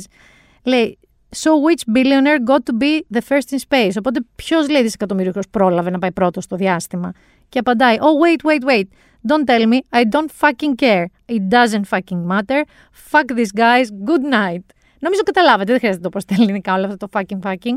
Η αλήθεια είναι ότι δεν είναι είδηση. Δηλαδή, βλέπαμε ειδήσεις και ειδικά άμα βλέπατε ξένα κανάλια, CNN, BBC κτλ. Που από τη μία μιλάνε για τεράστιες κλιματικές αλλαγές, μιλάγανε για αυτές τι φρικτές ε, πλημμύρες στη Γερμανία, τώρα στην Κίνα, το πρόβλημα του πλανήτη και διακόπτανε για να δούμε το φαλό του Τζεφ Μπέζος να βγαίνει, ας πούμε, από τη όχι από το σοβρακότο, αλλά από τη στρατόσφαιρα. Δεν είναι είδηση αυτή πραγματικά. Δηλαδή, για να καταλάβουμε λίγο, ρε παιδί μου, πώς μπορεί να σε διαβρώσει το χρήμα. Θέλω να έχεις το νου σου, Γιάννη μου, γιατί you never know τι μπορεί να γίνει στη ζωή μας. Και ο Ντετοκούμπο, 19 χρονών, 18 πότε πρώτο έπαιξε επαγγελματικά μπάσκετ. Λοιπόν, όταν έχεις τόσα λεφτά που έχουν ξεπεράσει κάθε φαντασία, δηλαδή έχεις εσύ ε, διασφαλείς τον εαυτό σου, τα παιδιά σου, τα παιδιά τους, τα παιδιά των παιδιών σου. Δεν θέλω να σας κουράζω, πάμε 7 γενιές μετά, εντάξει, γιατί ευγατίζουν τα λεφτά σου συνέχεια. Και εσένα δεν σε ικανοποιεί πια τίποτα. Τι, ένα μεγάλο σκάφος το έχεις, ένα μεγάλο αεροπλάνο το έχεις, ε, μια μικρή χώρα την έχεις άμα θες. Και βάζεις πια πλώρη για το διάστημα. Και όχι μόνο αυτό, έχεις και άλλους δύο ημίτρελου. Είναι ο Τζεφ Μπέζος, είναι ο Elon Musk, είναι και ο Ρίτσαρντ Μπράνσον, λίγο περισσότερο το συμπαθώ αυτόν, να δουν ποιος θα πρωτοπάει πού, ποιος θα πάει πιο μακριά. Και κάνουν και μπιφάκια μεταξύ τους στα social media. Κράζουν και ένας τον άλλον. Και ο πλανήτης ασχολείται πραγματικά, αλλά ασχολούμαστε με αυτό. Ε, είναι λίγο εντάξει, άντε γεια. Άντε γεια. Και είπα λίγο αυτό το αν θα γίνουμε ποτέ πλούσιοι, δεν γίνουμε ποτέ τόσο πλούσιοι. Έχετε σκεφτεί κάτι που σκεφτόμουν εγώ τώρα με αφορμή πλέον το πόσο πιο απλό από πριν 20 χρόνια είναι κάποιος να πει θέλω να πάω στο διάστημα και αν έχω πολλά λεφτά μπορώ να πάω στο διάστημα. Σκεφτόμουν λίγο και με αφορμή και τον κορονοϊό και όλες και τα εμβόλια και τις θεραπείες και ακόμα και το μαύρο μύκητα που σας είπα ότι καταφέρουν να το εντοπίσουν. Η ιατρική ε, μαζί με την τεχνολογία έχει κάνει τέτοια άλματα που στην πραγματικότητα εμάς μπορούν να μας κάνουν να ζούμε πολύ περισσότερο και θεωρητικά και καλύτερα. Έτσι δεν είναι; Δηλαδή, με όλες αυτές τις θεραπείες, με όλο το πόσο προσέχουμε τον εαυτό μας, με όλη την πληροφορία που έχουμε για το πώς να τρώμε σωστά, για την άσκηση, για τις ιατρικές εξετάσεις μας και όλα αυτά. Θεωρητικά λοιπόν η επιστήμη κάνει ό,τι μπορεί να μας κρατήσει ζωντανούς περισσότερο και καλύτερα. Η ίδια τεχνολογία όμως, η οποία κάνει την ιατρική να διαπράττει τέτοια τεράστια άλματα, έρχεται και διαλύει τη δική μας ζωή, που εμείς λόγω της τεχνολογίας, λόγω της πολυπλοκότητας, λόγω της πληροφορίας και της πρόσβασης παντού, δουλεύουμε περισσότερο από ποτέ, όλοι οι άνθρωποι κανονικοί που δεν είμαστε ο Τζεφ Μπέζος, με το μυαλό μας πουρέ, γιατί κάνουμε ταυτόχρονα 300 πράγματα, ό,τι δουλειά και να κάνουμε. Ό,τι. Να σας θυμίσω ότι ας πούμε παλιά, λέω εγώ, ένας πάλος τράπεζας, θα είχε το τέτα τέτ με εμένα που πήγα να ζητήσω κάτι. Και άλλες πέντε σαν εμένα. Και η μέρα του τελείωνε. Τώρα ταυτόχρονα έχει εμένα, το σύστημα της τράπεζας, τα κεντρικά της τράπεζας, έναν απολογισμό, ένα κάτι, ένα... Αυτό, αυτό προσπαθώ να σου πω, δεν είναι μόνο η δική μου δουλειά, είναι όλων μας οι δουλειές κάπως έτσι. Που σημαίνει τι, ότι εμείς 50 χρονών νιώθουμε 300, είμαστε διαλυμένοι, κουρασμένοι, η επιστήμη έρχεται από την άλλη και σου λέει, ναι, αλλά εγώ μπορώ να σε κρατήσω ζωντανό μέχρι 100. Έρχεται μετά π.χ. η Ευρωπαϊκή Ένωση και λέει Α, άμα ζεις μέχρι τα 190, γιατί να μην δουλεύεις μέχρι τα 75. Λες, εσύ παιδιά μου, εγώ τελείωσα, κατοίκητο πια το κεφάλι μου. Και εντωμεταξύ, φυσικά και λόγω της παγκόσμιας οικονομικής κρίσης, όλο αυτό που ζούμε δεν έχει και καμία οικονομική. Γιατί δεν σας έχει τύχει γονεί σας να σας λένε Μωρ, δεν βάζεις πέντε λεφτά στην άκρη όμως κι εσύ. Δεν βάζεις πέντε φράγκα στην άκρη. Ένα κεραμίδι πάνω από το κεφάλι σου. Οι γονείς μας, θέλω να σας θυμίσω ότι οι μέρες τους και ώρες δουλειάς τους μπορεί να ήταν 8 ώρα και αυτονών, αλλά πολύ πιο ήρεμα. Επίσης δεν είχαν. Παπανδρέο ρε παιδί μου, είχαμε σπίτι, εξοχικό είχαν, αυτοκίνητο είχαν. Οι φόροι τους ήταν κανονικοί. Δεν, κατάλαβες, δεν χρωστάγανε παντού. Ε, κάνανε παιδιά που σε ρωτάνε, με, ρωτάνε μια γυναίκα και δεν κάνεις παιδί; Πότε, πες μου, τι να κάνω, είμαι ο David Copperfield. Δουλεύω 12 ώρες τη μέρα και πάλι δεν βγαίνω. Πες μου, τι είμαι, είμαι ο Copperfield. Είμαι ο Χουντίνη, πώς να το κάνω το παιδί; Ζούμε σε μια πολύ περίεργη εποχή πάντως. Δεν ξέρω γιατί με έπιασε αυτό το υπαρξιακό, αλλά με έπιασε γιατί με αφορμή τον Μπέζος και την απλή δυνατότητα ενός πολύ πλούσιου να πεταχτεί στο διάστημα και να πει και την παρόλα του, να μεταφέρουμε εκεί λέει τα industries, σκεφτόμουν ότι η ζωή ταυτόχρονα αυτή τη στιγμή που μιλάμε είναι εντυπωσιακά. Η πρόοδο, είναι εντυπωσιακή πρόοδος, αλλά μαζί δεν ακολουθούμε. Δεν μπορούμε να ακολουθήσουμε όλοι οι άνθρωποι. Για να μην συζητήσω για την κατανομή πλούτου και τις χώρες οι οποίες είναι όπου φτωχός και η μοίρα του, όπως είναι η Ινδία, η Αφρική, πολλές χώρες της Αφρικής και ούτω καθεξής. Εντάξει, θα σταματήσω κάπου εδώ όλη αυτή τη φιλοσοφία. Συγγνώμη που σας, αν σας ζάλισα. Ελπίζω ότι δεν σας ζάλισα πάρα πολύ. Ε, κανονικά θα πήγαινα σε ένα κλασικό, ας πούμε, τέλος pop κουλτούρας. Θα κρατήσω για Τώρα, τώρα να σας πω ότι ξεκίνησα μια σειρά στο Netflix, όχι διαστημική, ε, η οποία λέγεται New Amsterdam και είναι πάρα πάρα πολύ ωραία σειρά. Η οποία είναι για όσες έχετε σύνδρομο στέρηση από τα νοσοκομιακά, όσες λατρεύετε Grey's Anatomy House, που έχει και λίγο δράμα, αλλά έχει και πολύ ιατρικό κτλ. Είναι το New Amsterdam, Τρομερή σειρά. Εμένα μου αρέσει. Έχω βρει και πολλούς υποστηρικτές γύρω-γύρω που τους αρέσει. Στο Netflix είναι καινούρια σχετικά. Νομίζω είναι η δεύτερη σεζόν, τρίτη παίζει τώρα, κάτι τέτοιο. Έχει σίγουρα δύο σεζόν το Netflix. Οπότε θα σας το συνιστούσα. Και πριν τώρα σας προτείνω ένα βιβλίο, λέω να μην σας προτείνω ένα βιβλίο. Λέω να σας προτείνω 15 βιβλία. Μπορεί και παραπάνω. Ε, έρχεται η ώρα, θα σας βοηθήσω τώρα να κάνετε μια εικόνα.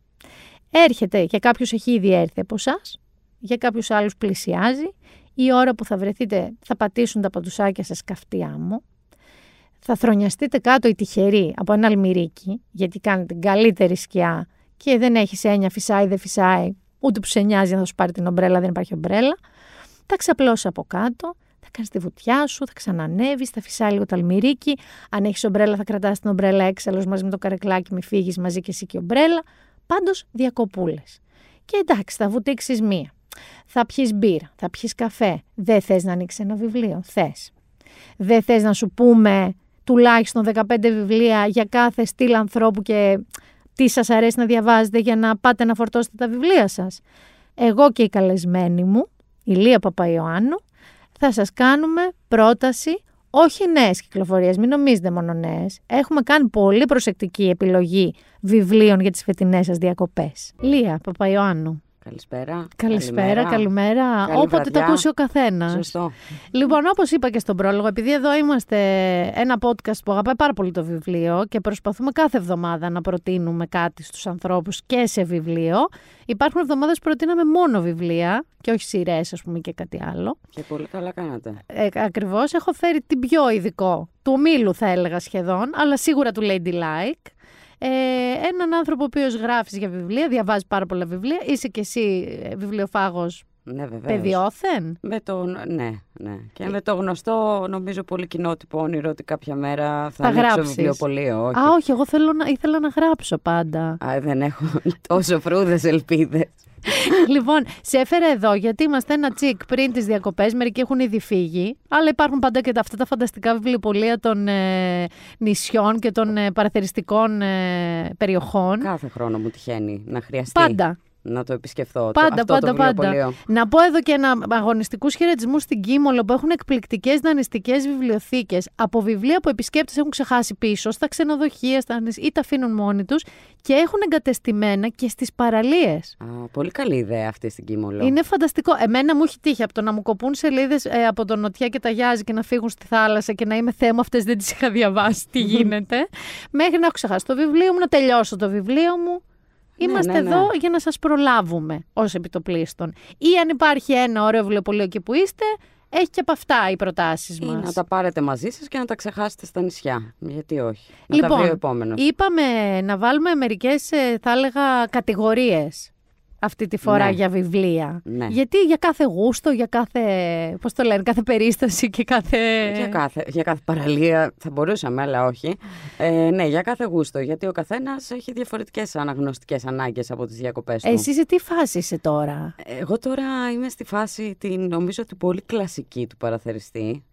Αστυνομικό. Ναι, Είμαι είναι σε αυτή ωραίο. Τη φάση. Είναι ωραίο Ε, αυτό. Γιατί θέλω να φεύγει. Θέλω να φεύγει. Να Ναι, μην, δεν θες να σου κουράζει τώρα πολύ να φιλοσοφία. μην κολλήσω με κάτι. Είμαι σε αυτή την περίοδο της ζωής μου. Είσαι της ε, Βρετανικής, της Αμερικανικής ή της Σκανδιναβικής σχολής πιο πολύ; Καλά, γενικά στη λογοτεχνία είμαι της Βρετανικής. Ε, ειδικά στο αστυνομικό είμαι κυρίως της Σκανδιναβικής. Αλλά, Είναι ωραία αυτή, είναι πολύ σκοτεινή. αλλά τώρα θα σου προτείνω και άλλα πράγματα. Ωραία, αλλά πάμε να ξεκινάμε. Καταρχάς θα σου προτείνω τις κόρες. Άλεξ Μιχαηλίδης. Α, είναι αυτού που είχε γράψη τη σιωπηλή ασθενή. Ναι, βεβαίως. Επιστρέφει μετά από δύο χρόνια. Μετά τη σιωπηλή ασθενή που είχε κάνει πάταγο. Χαμό, χαμό. Και γράφει τώρα τις κόρες, το οποίο έχει, ε, κυκλοφορεί να πούμε από τις εκδόσεις Διόπτρα, έχει και ένα ελληνικό ενδιαφέρον. Λέγεται στα αγγλικά, το είδα, λέγεται The Maidens κιόλας. Είναι περισσότερο οι παρθένες, οι κόρες. Ναι, οι... ναι, αναφέρεται, οι κόρες αυτές ε, είναι μεν μια επίλεκτη ομάδα φοιτητριών τώρα στο, στο story που, θα, που γράφει ο Μιχαηλίδης, αλλά αναφέρεται και στις ιέρειες της ε, Περσεφόνης τώρα, σε πάει σε Ελευσίνια Άκου μυστήρια. τώρα. Σου μπλέκει τέτοια πράγματα. Α, πήγε πολύ τώρα στο ελληνικό του Το έχει κομμάτι. πάει πολύ στο ελληνικό, γιατί και η κεντρική ηρωίδα ε, του βιβλίου είναι ελληνικής καταγωγής. Αλλά το βιβλίο διαδραματίζεται στο Cambridge, στο Πανεπιστήμιο. Εκεί έχουν γίνει κάποιοι φόνοι, αυτή είναι ψυχολόγος και κάπως μπλέκονται Δεν είναι αυτά τα μουγγί σαν πράγματα. την άλλη, τη σιωπηλή ασθενή. Όχι, όχι. Μιλάει αυτή. Αυτή δεν είναι μουγγί, όχι. Ωραία. Μιλάει, ψάχνει να βρει τι γίνεται. Είμαι περίεργη γιατί πάντα όταν κάποιος ξεκινάει με ένα τόσο δυνατό ντεμπούτο, ρε παιδί μου, crime κιόλας, ε, τον περιμένεις και λίγο στη γωνία στο δεύτερο. Ναι. Ε, οι κριτικές που εγώ διάβασα online, κυρίως στα αγγλικά, ε, έχει περισσότερες κριτικές γιατί βγήκε πριν, ε, είναι μάλλον θετικές. Δηλαδή ότι δεν απογοητεύει με αυτό Ναι. το σκεπτικό. Ναι, και το, κοίτα να δεις, και το, το πρώτο του βιβλίο πάλι ήταν αυτός βασιζόταν στην ανατροπή στο τέλος, κατάλαβες; Ναι, εκεί που λες το έχω. Ναι, Το έχω. ναι. Έρχεται και σου λέει ο Άλεξ Μιχαηλίδης. Ναι. Όχι, φίλε μου. Δεν το έχεις. Δεν το έχεις, δεν το έχεις καθόλου. Άρα, ε, πάμε, ξεκινάμε με, λοιπόν με ωραία αστυνομική λογοτεχνία, crime λογοτεχνία. Άλεξ Μιχαηλίδης, τις σιωπηλούς ασθενούς που είχατε διαβάσει πολύ στην καραντίνα. Ε, και είναι- λέγεται τώρα οι κόρες. Ωραία. Ναι, ναι. Ωραία. Και θα σου πω και το αυτοί που επέζησαν από εκδόσεις ε, με τέχμιο αυτό. Τι είναι αυτό, δεν το Της- έχω. Είναι της Jane Harper, είναι υποψήφιο για Indie Book Awards 2021 και αυτή λέει, τώρα η Jane Harper σου λέει, είναι η βασίλισσα του νουάρ της Αυστραλιανής ενδοχώρας. Πόσο ακούγεται; Πιάς! Πιάς! Και εκεί δεν έχει αυτά τα, πώς τα λένε, κοάλα, καγκουρό, λιβε, όλα όλα αυτά, πρέπει να αράχνες έχει. μεγέθους ε, ε, δάσους Αμαζονίου. Φαντάζομαι πως ναι, δεν έχω επισκεφτεί Με τι προσωπικά. γίνονται εκεί, φωνή, φαντάζομαι με τοξικά χταπόδια. Εκεί είναι μια οικογένεια η οποία προσπαθεί να επιβιώσει σε μια μικρή παραθαλάσσια πόλη, αλλά κάτι έχει συμβεί σε αυτήν την Α, οικογένεια. κοίτα έχει τώρα. χαθεί ε, το ένα από τα παιδιά. Έχει χαθεί πριν 12 χρόνια και όλοι αυτοί το φέρουν βαρέως και τέλος πάντων κάτι γίνεται. Ε, ένα πτώμα βρίσκεται μιας γυναίκας σε μια παραλία και έρχονται πράγματα πολλά στην επιφάνεια. Ε, Ε, Jane γι' αυτό το- Harper. αυτή την κλασική συνταγή. Μ' αρέσει εμένα γιατί όταν μπλέκουν σκοτεινά οικογενειακά μυστικά, λίγο αρρωστήλα, Ναι. είναι Υπάρχει ενδιαφέρον. ενοχή, υπάρχουν τέτοια. Ο, ε, ο γιος ο ένας το φέρει ε, ενοχικά το ότι Υπάρχουν χάθηκε ο μυστικά, ανιψιός του. καταπιεσμένες μνήμες αυτά που βγαίνουν στην πορεία και φα- τρώνε και κάτι φλάσε, θυμούνται. Ναι, τώρα σου μιλάω για τη βασίλισσα του Νουάρ. Της Αυστραλιανής ενδοχώρας Ε, ναι. κιόλας. Ενδοχώρας. Ενδοχώρας, όχι παραλία. παραλία. παράλια. Τα παράλια έχουν άλλο βασιλιά. Πώς λέγεται το βιβλίο, είπες; Αυτοί που επέζησαν. Α, είναι η οικογένεια που το άλλο χάθηκε. Ναι. Ωραία. Θα- φαντάζομαι πως Ε, ναι. Με το το sold θα το πάρω.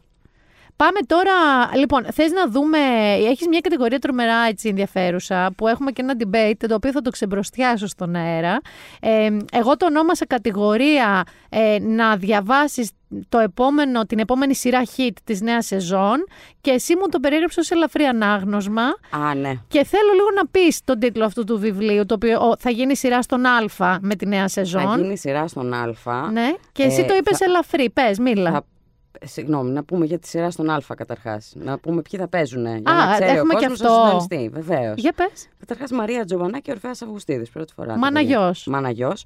Χριστίνα Χιλάφα Μέλη, γνωστή από τις Άγριες Μέλισσες. Και Θανάση Πατριαρχαία, θα σου πω εγώ. Α, Σου πω εγώ αυτά, αυτά μου τα αρέσει πρόσωπα. αυτό σε μένα. Επίσης, ας σ' αρέσει. Ναι, μου αρέσει. Α, συμφωνείς Δεν με τη δι- Μάριον Παλιούρα. Πριν είχαμε αυτή τη συζήτηση. Α, θέλω είμαι να με σου τη πω. Μάριον εγώ με Ναι, τον ναι, ναι. ε, κύριο αυτόν. Τον Κοίτα να Πατρια- δεις τώρα. Πατριάρχαια. Πατριαρχέας. Άβολο όνομα για αυτήν την εποχή, Ε, βέβαια. αλλά ναι, τι να ωραίος, κάνεις τώρα. ωραίος, ωραίος. Λοιπόν, η σειρά λέγεται Σασμός. Α, μπράβο. Και το βιβλίο λέγεται επίσης Σασμός. Είναι του Σπύρου Πετρουλάκη. Κυκλοφορεί από τις εκδόσεις Μίνωα. Και Πες την ο σασμός καταρχάς για κοίτα να δεις, δεις ο αυτό κόσμος εμένα μ' αρέσει. που είναι ελαφρύ. Πες λίγο την ο Εμέ- σασμός. εμένα μου αρέσει Μμ. αυτό το γεγονός ότι κάθε φορά που έχω μιλήσει με τους φίλους μου για τη νέα σειρά, δεν ήταν ότι είχαμε μιλήσει για το βιβλίο, η ερώτηση ήταν τι είναι ο σασμός; Κάθε φορά κάποιος έλεγε και μια διαφορετική εκδοχή του τι θα μπορούσε να είναι. Α, το παίζεις εσύ έτσι, άκουσες ότι Αλλά να είναι τελικά η συμφιλίωση. Ο σασμός λοιπόν είναι η συμφιλίωση του τίνος πράγματος. Δεν είναι σαν να τσακώθηκα εγώ με σένα και να πάθαμε σασμό να Ε, κοίτα συμφιλειωθήκαμε. τώρα, το βιβλίο αυτό διαδραματίζεται στην Κρήτη. Ναι, ναι. Μιλάμε για βεντέτα. Α. Οπότε, όπως καταλαβαίνεις, η συμφιλίωση. Τον, οικογέ... τον Φορτουνάκηδον είναι, ναι, και τον Βροντάκηδον. Ένα τέτοιο πράγμα. Υπάρχουν κάποια πολλά φωνικά. Α, πολύ ελαφρύ ανάγνωσμα, ξεκάθαρα. ξεκάθαρα. Είναι, σου Είναι ανοίγει η βασισμένο καρδούλα. σε πραγματικά γεγονότα. Ακόμα πιο ευχάριστο αυτό, ναι. Ε, και είναι αυτό, είναι αυτό το ζήτημα. Δύο χωριά της Κρήτης, ε, οικογένειες, ε, βάθη... Στο βάθος των στο ετών. βάθος των ετών. Τι μπορεί να φέρει τελικά τη συμφιλίωση ανάμεσά τους. Άσε με να μαντέψω. Έλιο Βασίλεμα, έρωτας; Ε, κάποιος Ε, έρωτα, ναι. Θα έρωτας υπάρξει. είναι θαρό. Ε, βέβαια, δεν θα υπάρξει κάποιος έρωτας. Θα υπάρχει κάποιος έρωτας. Η αλήθεια είναι όταν το είδα, γιατί είναι μπαμπάτσικο το βιβλίο, ο Ναι, Σασμός, είναι έτσι ναι, μεγάλο είναι βιβλίο. μεγάλο. Αλλά είναι και λαογραφικά ενδιαφέρον, γιατί πιάνει ένα πράγμα που το ξέρουμε έτσι από εδώ και από εκεί. Ενώ ξέρω ότι ο Πετρουλάκης έχει κάνει πολλή έρευνα και για Ε, το ναι. σασμό και για το τι είναι οι βεντέτες και όλο αυτό. Είναι όντως true story. Αλλά έχει μέσα και το μυθιστορηματικό στοιχείο. Ε, βέβαια, και έχει και το, τον τόπο. Έχει, Έχει τον την τόπο. Ε, ντοπιολαλιά, ήδη από το... Οι ντάθες και τέτοια. Ε. Ήδη από το τίτλο. Σασμός. Δηλαδή δεν είναι μια λέξη που χρησιμοποιείται αλλού. Σωστό. Ε, η Έχει αλήθεια μια είναι ότι ατμόσφαιρα. περιμένω και τη σειρά. Ε, μου αρέσουν οι συντελεστές πέραν του. ε, Ενώ όχι μόνο πατριαρχές, μου αρέσουν όλοι όσοι θα παίξουν. Κοίτα, ήδη έχει γίνει η αλήθεια, είναι χαμός από τις πρώτες φωτογραφίες από τα γυρίσματα. Δηλαδή θα πάει, πιστεύω πάμε, καλά. για, πάμε για hit. Θα πάει, θα πάει για hit. Οπότε, επειδή εγώ είδα στα best seller και όλα των ε, βιβλιοπωλείων online ότι οι άγριες μέλισσες είναι στα best seller. Ναι, ναι, ναι. Ε, Το πρώτο προλάβετε, πέταγμα. μπράβο, προλάβετε, το πρώτο πέταγμα, ναι. προλάβετε να έχετε ήδη διαβάσει το σύριαλ της επερχόμενης χρονιάς, ε, να έχετε μπει λίγο στο κλίμα. Ναι. Άρα αυτό ήταν το ελαφρύ που πρότεινες Ε, εσύ. κοίτα να δεις, έχω και άλλα ελαφριά αναγνώσματα παραλίας. Αυτό ήταν ελαφρύ για μένα γιατί θεωρώ, κοίτα να δεις, το ελαφρύ είναι τι θα μου κυλήσει Νεράκι. νερό. Ναι, Κατάλαβα. κατάλαβα, Έτσι κατάλαβα. το θέτω εγώ στον εαυτό Εντάξει, μου. δεν, είναι... έτσι κλίτ που δεν δύο τα- φίλες πάνε διακοπές και... Ναι, δεν τα Όχι. μετράω. Δεν τα μετράω με τους φόνους εγώ. δηλαδή. Αρχίζω και κάτι δεν τα καταλαβαίνω. μετράω με τα αίματα. Μπορεί να γίνει αιματοχυσία, αλλά αν να κυλάει ρέει, και να ρέει. ρέει, Ναι. Μου είναι Εντάξει. καλό εμένα. Καλά το πάμε. Σου έχω βέβαια και άλλα σε κατηγορία ελαφρύ ανάγνωσμα παραλία. Σου έχω πιο, ειδι- πιο ελαφριά πράγματα, όντως. Όντως, πιο ελαφριά Όντως, ή ας όντως. πούμε έχουμε πάει σε μαζικές δολοφονίες μετά; Όχι, όχι. εντάξει. Σου έχω ελαφριά. Σου έχω ε, ένα που δεν είναι νέα κυκλοφορία ακριβώς. Είναι η συγκάτοικη της Μπέθια Ολύρια από τις εκδόσεις Πατάκη. Το οποίο το βρίσκω εξαιρετικά ενδιαφέρον σαν θέμα. Που είναι δύο άνθρωποι οι οποίοι ζουν στο ίδιο σπίτι και δεν έχουν συναντηθεί ποτέ γιατί έχουν διαφορετικά ωράρια. Είναι σχεδόν η σχέση μου αυτό που περιγράφει εμένα. Και νομίζω πολλές σύγχρονες σχέσεις. Α, είναι- Οι ίδιοι δεν έχουν σχέση. Αλλά δεν έχουν και συναντηθεί. Φανταστικό έβριμα η είναι Τύφη αυτό. και ο Λίον. Και όλοι τους λένε ότι αυτό που κάνετε δεν είναι πολύ normal. Αλλά οι ίδιοι τα έχουν βρει μια χαρά. Και ε, γίνεται. Άρα στην ουσία έχουν παράλληλους βίου σε ένα σπίτι όμως. Μπράβο, ναι, είναι συγκάτοικη, έτσι λέγεται. Αλλά σιγά σιγά αναπτύσσεται κάποια στιγμή Α, γεια σου. μία σχέση. Αυτό το Ανακαλύπτουν- πεντάλεπτο κάποια στιγμή που βλέπονται. Ε, ναι, ανακαλύπτουν Ναι. ότι η πραγματική έννοια του σπιτιού είναι να το ζήσει όντως στο σπίτι σου. Κάτι που εμείς καταλάβαμε όλοι στο πετσί Ένα μας. μισή χρόνο τώρα δεν κάνουμε κάτι άλλο, ζούμε το σπίτι μας. Ναι, αυτό μου αρέσει, ας πούμε, για, για να σου πω ότι πιο όντως είναι χαρακτήρο, ελαφρύ. πιο κοινωνικό, πιο Ναι. ελαφρύ. Ωραία, Όπως ναι. και το πράσινο σημειωματάριο στην ίδια κατηγορία. Το έχω δει αυτό και μου αρέσει η ιδέα του. Ναι, Για γιατί πες. Αυτό είναι, έχει ένα έβριμα, ένας, ε, είναι της Claire Pooley να πούμε, από τις εκδόσεις μετέχμιο κυκλοφορεί αυτό και είναι το έβριμα ενός ποιητή μεγάλου σε ηλικία, ο οποίος αφήνει ένα σημειωματάριο σε ένα καφέ και γράφει Όλοι λένε ψέματα για τη ζωή τους, τι θα γινόταν αν μοιραζόσουν την αλήθεια. Αυτό είναι το έβριμα. Και το αφήνει; Και το αφήνει εκεί στην καφετέρια. Και οι έξι ήρωες κεντρικοί του βιβλίου αυτού το επεξεργάζονται το θέμα και γράφουν στο σημειωματάριο όντως τις αληθινές τους επιθυμίες, ειλικρινή πράγματα που δεν Τα είχαν σύμβαθα της ψυχής. πει ποτέ. Ναι. ναι, γιατί σου λέει απελευθερώνονται, γιατί είναι ένα σημειωματάριο και εφημένο. Random, σε ένα τραπεζίνι. Και αρχίζουν οι ζωές τους όμως και ε, περι- περιπλέκονται μέσα από αυτό και αποκτούν ένα άλλο βάθος οι καταστάσεις. Πολύ ενδιαφέρον είναι αυτό. Ενδιαφέρον. Εμένα μου θύμισε σαν ε, έβριμα και σαν ιδέα λίγο την ταινία μ, αυτή Α, με, το, με τον Αθερί, που είχε γίνει στα με το ελληνικά κινητό. με τον Αθερίδη. Το ναι, με Ιταλικό. το κινητό. ναι. Ιταλικό-ισπανικό Πώς το ήτανε. λέγανε αυτό, Αχ, δεν κάτι θυμάμαι. τέλειοι ξένοι. Ε, μπορεί, θα το, θα το δω και θα, θα το Τέλειοι θυμηθώ. ξένοι, είναι νομίζω. αυτό που είπαν να αφήσουν τα κινητά τους Και να κάτω πούνε, ναι, και να- ζήσουν τη βραδιά και αρχίσαν να βαράνε κάτι μηνύματα πε- Και να τα διαβάζουν και να τα όλοι. διαβάζουν όλοι ό,τι έρχεται. Ναι, και έγινε ε, λίγο ναι, ένα Μου θύμισε σύστριγγλο. κάτι τέτοιο. Ναι, είναι. Ε, και, ε, γενικά έχει ένα ενδιαφέρον αυτό με την ειλικρίνεια και ποια είναι τα όρια της. Αυτό ήθελα να σου πω ότι αν το μεταφέρεις στον εαυτό σου, που όλοι πολλοί λέμε ότι «Α, εγώ είμαι ένας άνθρωπος που είμαι αληθινός στον εαυτό μου, ακούς πολλές φορές σε celebrities εσείς που γράφετε και στο Ladylike, εγώ είπα την αλήθεια μου και δεν θέλω να πω ακριβώς την έκφραση, θα πω μάντολες βέβαια, αλλά αν το σκεφτείς, κανείς μας δεν είναι Απόλυτα. Αμυγός ελλην, ε, αληθινός. Καταρχάς δεν είμαστε αληθινοί απέναντι στον ίδιο μας τον εαυτό. Αυτό. Δηλαδή από εκεί να ξεκινήσουμε. Πόσο δηλαδή το μάλλον... να γράψεις και να παραδεχτείς κάτι που εσύ ο ίδιος το αποθείς από τον εαυτό σου, ότι ας το μην το σκέφτεσαι. Ναι, δεν, είναι. δεν, δεν νομίζω ότι είναι εφικτό. Και Αλλά- νομίζω ότι δεν θα αλλά πάει είναι- καλά γενικά. Κοινωνικά. Θα, θα πάει κάποια στιγμή. Κοίτα Αργά να δεις, όμως. αν ξεπεράσεις όλο αυτό το σκόπελο Και σου μείνουν κάποιοι φίλοι που εννοείς λέγεται αυτή- λέω σε πρώτη αυτή φορά τη την ζωή. αλήθεια, φαντάζομαι ότι θα οδηγηθούμε κάπου σε πιο ειλικρινές καταστάσεις. Για πάμε παρακάτω. Και σου έχω και ένα και για, και για λίγο γέλιο. Νομίζω ότι θα σ' αρέσει ένα αυτό πολύ γιατί νομίζω σ' αρέσει ο Τζον Φάντε. Τρελαίνομαι για τον Τζον Φάντε. Ναι, βγήκε το καινούριο του. Το όργιο. Το όργιο από τις εκδόσεις, Εκδόσεις Δώμα, Δώμα. το οποίο μ, είναι μια κωμωδία που διαδραματίζεται στο Κολοράντο ε, μέσα της δεκαετίας του 1920. Είναι μια οικογένεια, ε, ένας μπαμπάς οικογενειάρχης, ο οποίος δουλεύει μεροδούλη μεροφάι Ναι, είναι και μια φτωχή ξαφνικά οικογένεια, ρε παιδί μου. Ένας φίλος του κερδίζει το χρηματιστήριο και του δίνει ένα ορυχείο. Ανεκμετάλλευτο. Άκου τώρα, εσύ ο φίλος μπορεί να σου δώσει ένα μάξι, ένα σκάφος, του αλλού του έδωσε ένα ορυχείο. Βέβαια το 20. Τι Ναι, να σου δώσει; ε, ναι, εκείνη την Βέβαια, εποχή. Ένα ορυχείο. Και αρχίζει όλη η οικογένεια και φαντάζεται ότι θα. Butler θα αλλάξει τώρα η της ζωή. κακομοίρας, Βέβαια, ναι. πύργους, ιστορίες, όλο το, ε, το αφηγείται νομίζω ο δεκάχρονος Ο γιος της πιτσιρικάς, ναι. οικογένειας. Και κάποια στιγμή αυτός πάει να δει τι γίνεται εκεί στο ορυχείο και τα όνειρα με κάποιον τρόπο καταραίουν. Άνθρακες ο θησαυρός. Ναι. Με κάποιο τρόπο. Δεν ξέρω ακριβώς με ποιον, Ε, αλλά συμβαίνει. Εγώ ζω με έναν άνθρωπο που από τότε που διάβασε, πρωτοδιάβασε το σκύλος μου ηλίθιος ο Άρης, έπαθε ιστερία, τε- τρελάθηκε με τη γραφή του. Ναι. Ε, μετά πήγε και πήρε ένα πιο παλιό του, νομίζω το άκου τη σκόνη. Και τώρα ε, τύπου έστειλε στις εκδόσεις δώμα μήνυμα, επειδή το είχαν βγάλει αυτή στη σελίδα τους, αλλά δεν το βρίσκε πουθενά άλλου. Πότε θα... δεν τον έχω ξαναδεί τον Άρη σε τέτοια κατάσταση, Α, τόσο όσο πολύ. με τον Τζον Φάντε. Εντάξει, είναι, αυτό κοίτα να δεις, είναι πολύ σημαντικό να βρίσκεις το συγγραφέα που μιλάει μέσα σου. Ισχύει. Δεν ξέ- για σένα ποιος είναι; Αχ, τώρα δεν ξέρω τι να σου πω. Δεν έχω έναν και δεν ξέρω. Δεν είναι κάποιος συγκεκριμένος, ε. Ήταν όταν ήμουν πιο μικρή ο Χέμιγκουεϊ. Είχα φάει ένα σκάλωμα με το Χέμιγκουεϊ και διάβαζε συνέχεια το Γέρο και τη Θάλασσα κάθε χρόνο. Δεν ξέρω για ποιο λόγο. Μετά μου Συγκεκριμένα με άρεσε το ο Γέρο και τη Μίλλερ. Θάλασσα. Ναι, μετά μου άρεσε ο Χένρι Μίλλερ. Μετά πέρασα περίοδο Φίλιπ Ροθ. Δεν ξέρω. Ε, Α. δεν έχω έναν. Δε- Είναι αλλάζει ένα περίοδος. Δεν έχω. Αλλά πάντα θυμάμαι τη φώνησα του Παπαδιαμάντη, διότι διάβασε ηλικία 9 ετών, νομίζω. Δεν Κοίτα ήταν να σωστό δεις. βιβλίο για τα 9 μου. Όχι, δεν ήταν. καθόλου. Οπότε, αν με ρωτήσεις ένα. Α, Καζαντζάκης μου άρεσε πάρα πολύ. Ναι. Αλλά ο, αυτό το τη φώνησα του Παπαδιαμάντη, εδώ μου έχει καρφωθεί. Εγώ το έχω πάθει αυτό με το αμάρτημα της μητρός μου. το του αμάρτημα της κουζίνου. μητρός μου. Μμμ. Ε, Όμως να Αυτό σου το πω. τραύμα. Ένα βιβλίο που εκτιμώ πάρα πολύ.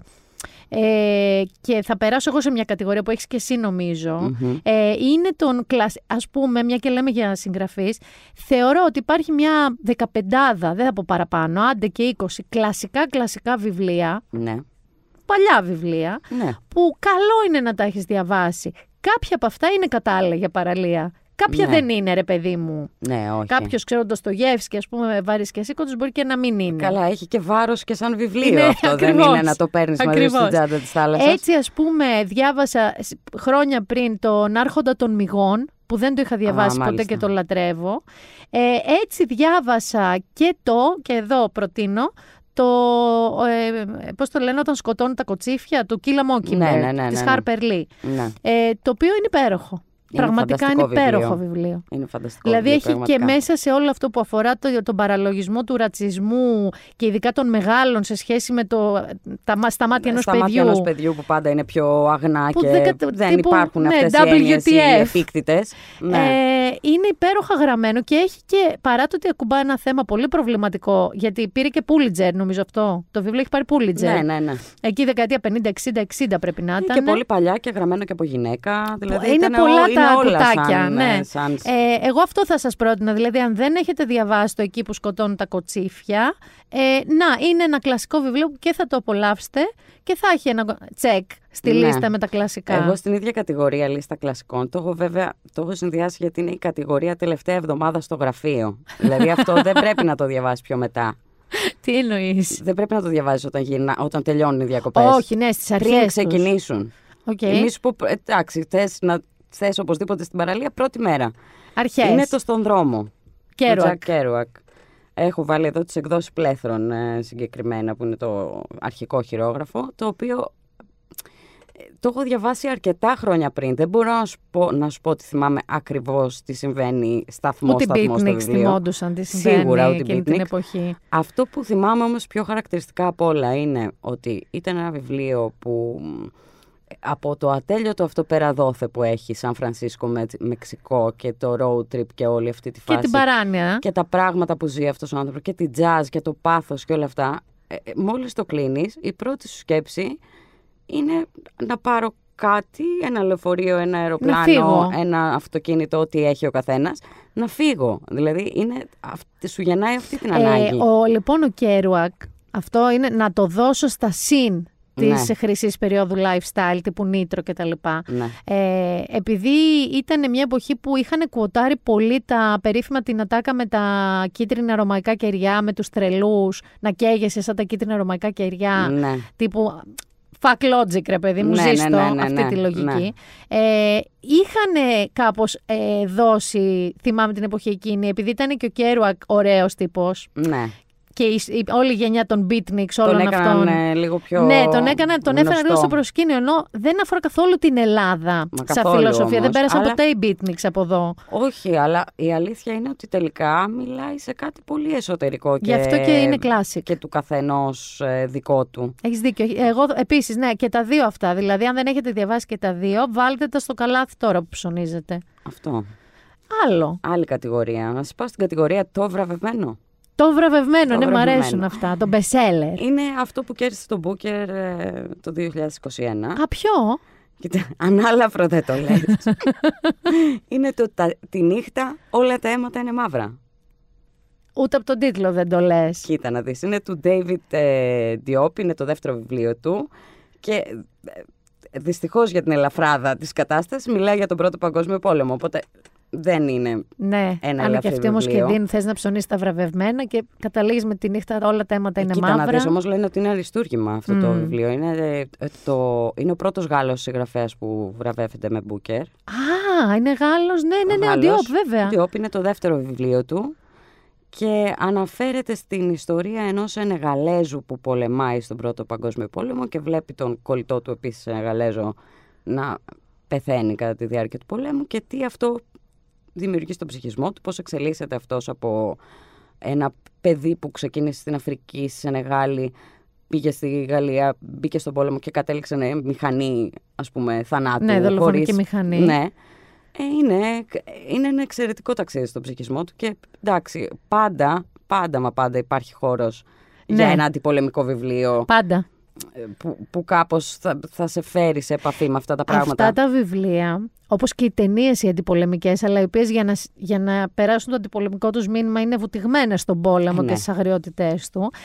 Πάντα να ξέρεις από τον στρατιώτη Ράιαν μέχρι το Thin Red Line, μέχρι, μέχρι, μέχρι, ε, έπαιρνα το χρόνο μου. Δηλαδή εκεί που τη συζητάγαν όλοι και Ναι, λέγανε ναι. συγκλονιστικό, ε, σπάραξα, έκανα, έδειξα, έλεγα «Ω Παναγία μου», έμενα λίγο πίσω, αλλά μετά δεν κρατιόμουν και το Λίγο έβλεπα. καιρό μετά το έβλεπες Ναι. κι εσύ. Και η αλήθεια είναι ότι δεν υπάρχει άλλος τρόπος από το να βιώσεις είτε λεκτικά εδώ είτε οπτικά Ε, βέβαια. αυτή την αλήθεια για και να πεις ευτυχώς ότι... που δεν υπάρχει. Δηλαδή για μας είμαστε τρομερά προνομιούχοι. Ευτυχώς Ναι. που δεν υπάρχει, αλλά πρέπει με κάποιον τρόπο να ερχόμαστε λίγο και σε επαφή Ωραία, με ναι, τέτοια πράγματα. το ψηφίζω κι εγώ. Και ας λέγεται έτσι και ας είναι έτσι βάρη και Είναι και σηκωτό. το βραβευμένο μας. Είναι τώρα, και τι το να κάνουμε. βραβευμένο Σου μας. έχω όμως ένα διαφορετικό, πιο έτσι κοντά, σε αυτά που θέλουμε, ε, που, είναι, που ήταν προτινόμενο για πολλά βραβεία. Ναι. Είναι οι εμπριστές. Μ' αρέσει πάρα πολύ το story. Πες το story, γιατί αρέσει. αυτό είναι, εγώ το έχω ήδη στο καλάθι μου. Ε, R.O. Kwan, Ναι, ναι, νομίζω ναι. λέγεται η συγγραφέας.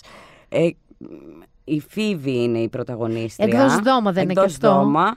Ε, νομίζω ότι έχει πάρει πάρα πολλά από τον εαυτό της η κοπέλα σε αυτό το πρώτο μυθιστόρημα, γιατί η ίδια μεγάλωσε σε πολύ θρησκευόμενο περιβάλλον, ε, μ, βίωσε την απώλεια της πίστης της.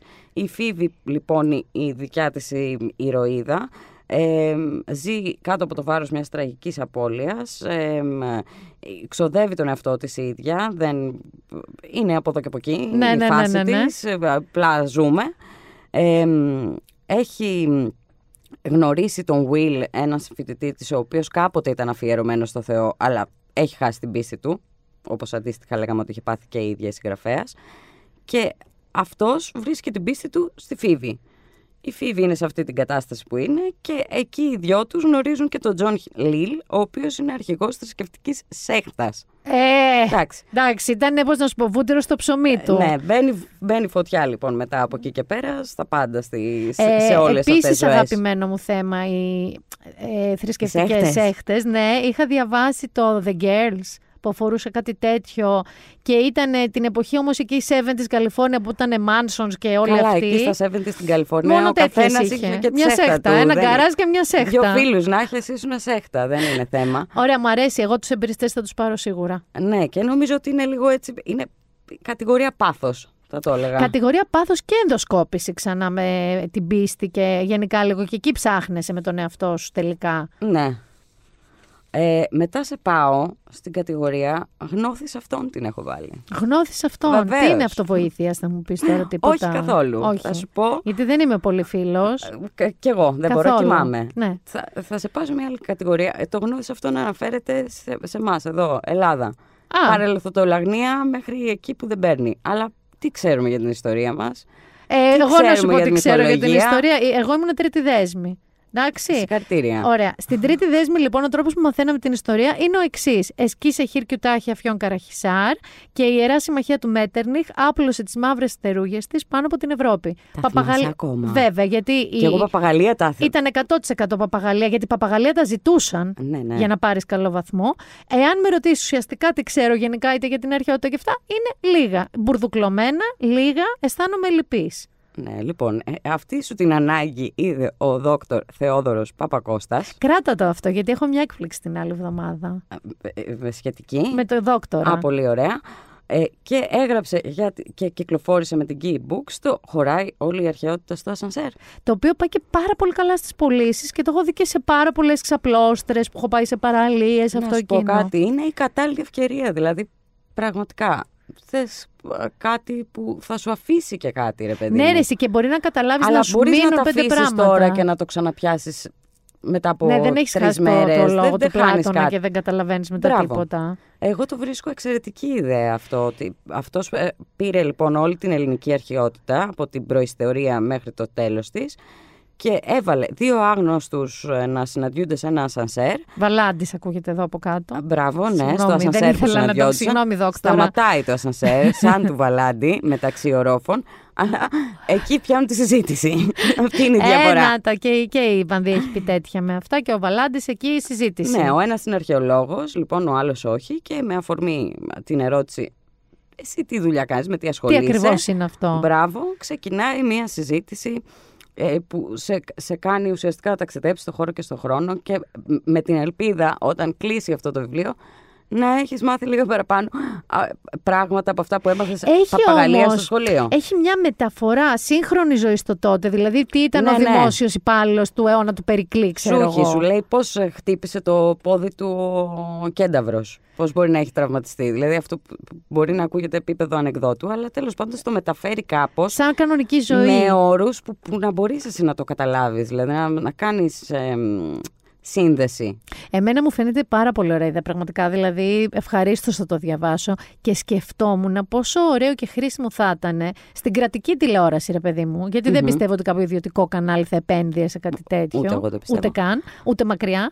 Ε, θα, θα μπορούσε να κάνει μια ντεμή παιδική εκπομπή, ώστε κάπως τα παιδιά να καταλάβουν πέντε πράγματα πιο απλά από ό,τι στο σχολείο που δεν θυμάσαι τίποτα, μόνο παπαγαλίζεις. Ναι, ναι, ισχύει και εγώ. Το, Δηλαδή το- θα ήταν πολύ ωραίο. Εγώ θυμάμαι, ας πούμε, αντίστοιχα να, από αυτό που λες, καμία σχέση βέβαια, ήταν βιβλίο. το μια αλλά- φορά και έναν καιρό. Όχι, Α, εγώ θυμάμαι αυτό. τη μεταφορά σε σύριαλ το θησαυρό της Βαγίας. Τέλειο ήταν που ο σου θησαυρός λέγε της Βαγίας. πόσα πράγματα για την Έγινα, για την, α- τη- την αρχαιότητα ας πούμε και τον Ναι, ναό ναι, της ναι, Αφέας, τον ναό για της το Β' Αφέας. Παγκόσμιο Πόλεμο, ε, για καταστάσεις, για κατοχή και ήταν ένα παιδικό βιβλίο αρχικά Ναι, αλλά και σου μια μείναν- παιδική σειρά. έχεις απόλυτο Η δίκιο. οπτικοποίηση του δηλαδή ήταν αυτό που, που μου έμεινε πιο έντονα. Τι ωραίο. θυσα- Λες να υπάρχει στο YouTube ο θησαυρός Υπάρχει στο Βαγίας. Netflix. Βεβαίως και το καπλάνι της βιτρίνας. Τα έχω Και ξαναδεί. άλλο αγαπημένο το καπλάνι της βιτριλάς Ναι, ναι, ναι. τρελαινόμουν. Έχει όλες εκείνες τις παιδικές σειρές. Το κήπο με τα γάλματα. έχει- Τα έχει όλα. Τι λες τώρα, θα βάζω να βλέπω πριν κοιμηθώ τέτοια. Ναι, ναι, είναι η καλύτερη αποσυμπίεση αυτό. Λοιπόν, το νομίζω. είχα σημειώσει κι εγώ αυτό να ξέρεις. Ποιο το. Το χωράει Α, όλη η χαίρομαι, αρχαιότητα σε ένα χαίρομαι. Έχουμε σανσέρ. ταυτιστεί. Έχουμε ταυτιστεί. Πιστεύω. Άλλο; Νομίζω ότι αυτές ήταν οι κατηγορίες μου. ήταν αυτές οι κατηγορίες σου. Θεωρώ. Ε, μου αρέσουν. Έχουμε δώσει μπόλικο υλικό. Εντάξει. Ε, έχουμε πει τουλάχιστον 13-14 βιβλία. Τόσα ή παραπάνω. Όχι, τόσα έχουμε πει. 13-14 Ε, ναι, ναι, βιβλία. όχι, κάπου για εκεί. πάσα. Ε, ε, πώς να το πω. Όχι πάσα νόσο. για, Α, για πάσα προτίμηση. Για κάθε, ναι, για κάθε προτίμηση και Ε, κάθε και κάθε γούστο. διάθεση που θα έχετε εκεί στην παραλία. Θέλετε, ρε παιδί μου, τον πόλεμό σας τον έχετε. Θέλετε την πλάκα σας την έχετε. Θέλετε αστυνομικό σας το το αστυνομικό έχετε. σας το έχετε. Το κοινωνικό σας το έχετε. Τη το γνώση κλασικό. σας.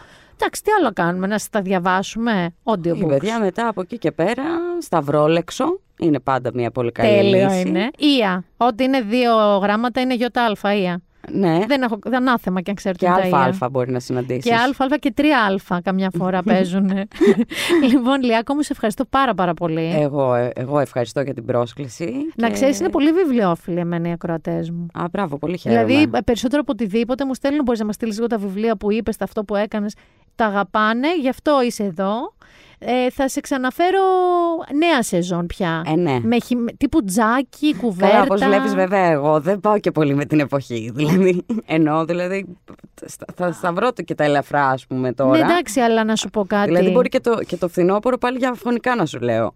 Άκου να δεις κάτι. Εγώ στο σπίτι μου, ειδικά στο προηγούμενο σπίτι μου που ήταν πιο μεγάλο, είχα μία μεγάλη βιβλιοθήκη με πάρα πολλά βιβλία διαφόρων, ε, δηλαδή από, αυτό από καζατζάκι μέχρι πραγματικά μπέλ, εκδόσεις μπέλ. Ε, και είχα μία ξεχωριστή μικρή βιβλιοθήκη μόνο με crime. Α, εντάξει. Άρα, αν εμένα μου μιλάς για φωνικά, είχα φτάσει σε σημείο διαστροφής να λέω: Καλά, τώρα, αυτό δεν είναι πολύ μοβόρικη θάνατη. Α, δεν μου αρέσει. Σωστό, σωστό, σωστό. Πολύ τα σωστό. δεν τα περιγράφει γλαφυρά. Ναι. Οπότε εντάξει. Οπότε εντάξει, είσαι Με έχεις. προετοιμασμένη. Ωραία, ναι, με τέλεια. έχεις. Και θέλω να κάνω και το ανέσχυντο self-promo μου. γιατί- Έχ- Έχεις γράψει βιβλίο και μου το κρύβεις. Όχι. Ωραία. Είπαμε, δεν έχω τέτοιες ελπίδες, μόνο για βιβλιοπωλείο Έχεις μια φτάνω. σκέψη για βιβλίο; Όχι. Ε, τι έχεις Έκα- κάνει; Έκανα εικονογράφηση στην ποιητική συλλογή ενός πολύ καλού μου φίλου. Άντε ρε. Έχω κάνει το εξώφυλλο και Παιδιά τα σκίτσα ηλία, μέσα. συγγνώμη, άλλοι μέσα στην καραντίνα ψήνατε εκεί πέρα μπανανόψωμα και πίτσες και ψωμιά και προζύμια. Η Λία λοιπόν, και έχω έναν πολύ ωραίο πίνακα στο γραφείο μου, ε, μας ανέδειξε κάτι προφανώς το έχει η κοπέλα καιρό, αλλά βρήκε το χρόνο και το χώρο. Κάνει καταπληκτικούς πίνακες. Α, ευχαριστώ πάρα πολύ. Ναι. Αλλά βλέπεις, κολλάει και με το self-promo μου. ναι, και άρα έκανες εικονογράφηση ποιητική συλλογή. Έκανα εικονογράφηση ποιητική συλλογή, λέγεται I Δανεικές ψυχές. Είναι ένα λογοπαίγνιο με το δανεικές και το εγώ. Οκ. Αλέξανδρος Τσελεπιδάκης λέγεται ο Α, σαν το ποιητής. ιδανικές, αλλά I δανεικές. Οκ. Ιδανικές και δανεικές. Ε, και κυκλοφορεί από τις εκδόσεις Διάνοια. Ωραία. Και ξαναπες μου λίγο τον άνθρωπο γιατί θα το αναζητήσω. Αλέξανδρος Τσελεπιδάκης έγραφε, είχε σελίδα στο facebook που ανέβαζε τα ποίηματά του ως Anger A Poetry.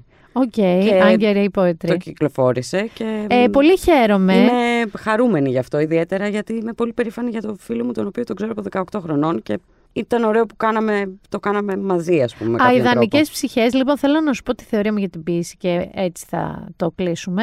Πιστεύω ότι όταν είμαστε μικροί δεν είμαστε τόσο έτοιμοι. Ενώ θεωρητικά το κεφάλι μας είναι πιο ανοιχτό όταν είσαι μικρός. Μμμ. Δεν είσαι έτοιμος ε, για την ποιήση. Γιατί η ποιήση θέλει να είναι ανοιχτό το μυαλό σου, αλλά να το αφήνεις και να πάει κάπου. Να μην είναι ατάκτο ερημένο. Εγώ έχω Ε, αρχίσει να βέβαια. απολαμβάνω την ποιήση και να την αντιλαμβάνομαι κάτι να μου κάνει την τελευταία δεκαετία, ρε παιδί μου, από τα 35 και μετά. Ναι, θα συμφωνήσω απόλυτα με αυτό. Μικρή δεν είχα το νου μου. Ε, μι- μικρή ακούγαμε Ποιήση και τρέχαμε. Ποίηση και τρέχαμε. Η, η, η μόνη διάσταση της ποίησης που έτσι λίγο μας πέρναγε ήταν από κάποιο μελοποιημένο ποίημα σε Ή μορφή τους τραγουδιού. κλασικούς Παλαμά, ξέρεις, τους δικούς μας, Καβάφη. Ναι, αλλά τι καταλαβαίναμε μωρέ από εκείνα τα Τσιτάτα, βιβλία. τίποτα δηλαδή άλλο. πραγματικά κάναμε ανάλυση κειμένου, Το αλλά κανείς ταξίδι, μας η Θάκη, ποτέ. τέτοια αυτά, τίποτα. Δηλαδή ήταν δυνατόν να διαβάζουμε Γκονόπουλο τότε και να καταλαβαίνουμε τι στο καλό θέλει να πει ο Όχι. ποιητής. Γι' αυτό πρέπει να κάνουμε revisit κάποια τέτοια πράγματα και Εννοείται. να δίνουμε και ευκαιρία σε νέους ποιητές, ε, νέες εκδόσεις Ναι. ποιητών. Ναι, συμφωνώ γιατί είναι πάρα πολύ δύσκολο στην Ελλάδα Τρομερά. σήμερα να βγάλεις Ειδικά κάτι. συλλογή ποιητική, Ε, ναι. άστα να πάνε. Να στηρίξουμε λοιπόν το φίλο. Ευχαριστώ πολύ εκ των προτέρων για τη στήριξη. Λοιπόν, σε ευχαριστούμε πάρα πολύ. Ευχαριστώ. Καλή ανάγνωση, παιδιά. Και καλή ανάγνωση και καλαμπάνια. Και ε, επειδή σας το έταξα περισσότερο και επειδή εγώ θέλω να ακούσω λίγη Τζένι Βάνου τώρα, κοίτα να δεις. Ένα από τα τραγούδια, θυμάστε που λέγαμε πριν για τον Τόλι Βοσκόπουλο νωρίτερα και το χαμό του και τα τραγούδια, τα πολύ σημαντικά που έχει αφήσει παρακαταθήκη. Ένα άρθρο του One Man μου αποκάλυψε ότι δύο από τα πιο αγαπημένα μου τραγούδια, δύο από τα πιο αγαπημένα μου τραγούδια, ένα του Στράτου Διονυσίου το αποκοιμήθηκα και ένα της Τζένις Βάνου το αγόρι μου, είναι του Τόλι Βοσκόπουλου. Και μάλιστα και στους δύο, γιατί μιλάγαμε και για χαρακτήρες, ε, ήταν ε, και μιας μορφής δώρου από τον Τόλι Βοσκόπουλο, γιατί η Τζένι Βάνου είχε γυρίσει από Αμερική που είχε πάει για να δοκιμάσει την καριέρα της κτλ. με δύο παιδιά χωρίς δισκογραφική και κάπως ξεχασμένη. Και ο Τόλις Βοσκόπουλος ήθελε να την ξαναβάλει στο χάρτη και της έδωσε το αγόρι μου, που είναι ένα κομμάτι που τη γύρισε και στο πιο λαϊκό ρεπερτόριο. Η Τζένιβαν ήταν λίγο πιο jazz, να το πω έτσι. Και ταυτόχρονα ο Στράτος Διονυσίου είχε κάποια περιπέτεια με την αστυνομία, φυλακή, νομίζω κάτι τέτοιο. Βγαίνοντας λοιπόν, του γράψε, του έδωσε αυτό το κομμάτι το αποκοιμήθηκα για να το βοηθήσει και μάλιστα να εμφανιστεί μαζί του εκείνη τη σεζόν στα νυχτερινά κέντρα που εμφανιζόντουσαν. Ε, είχα πολύ μεγάλο debate αν θα κλείσω με Τζένι Βάνου ή Στράτο Διονυσίου. Αλλά επειδή ακούσαμε άντρα, το Λιβοσκόπουλο νωρίτερα, θα κλείσουμε με Τζένι Βάνου. Δυναμώνεται τώρα φωνή, μέρα κλώνεται. Ελπίζω να το ακούτε μεσημεράκι που δικαιολογείται να βάλετε και ένα ποτήρι κρασί. Μια μπύρα, βραδερφέ, γιατί είναι από τα κομμάτια που θες να πιεις λίγο ακούγοντάς το. Φιλιά πολλά, been there done that, μήνα μπυράκου. Σας αφήνω στην συγκλονιστική φωνή της Τζένις Βάνου και εμείς θα τα ξαναπούμε σίγουρα και την επόμενη εβδομάδα. Αγόρι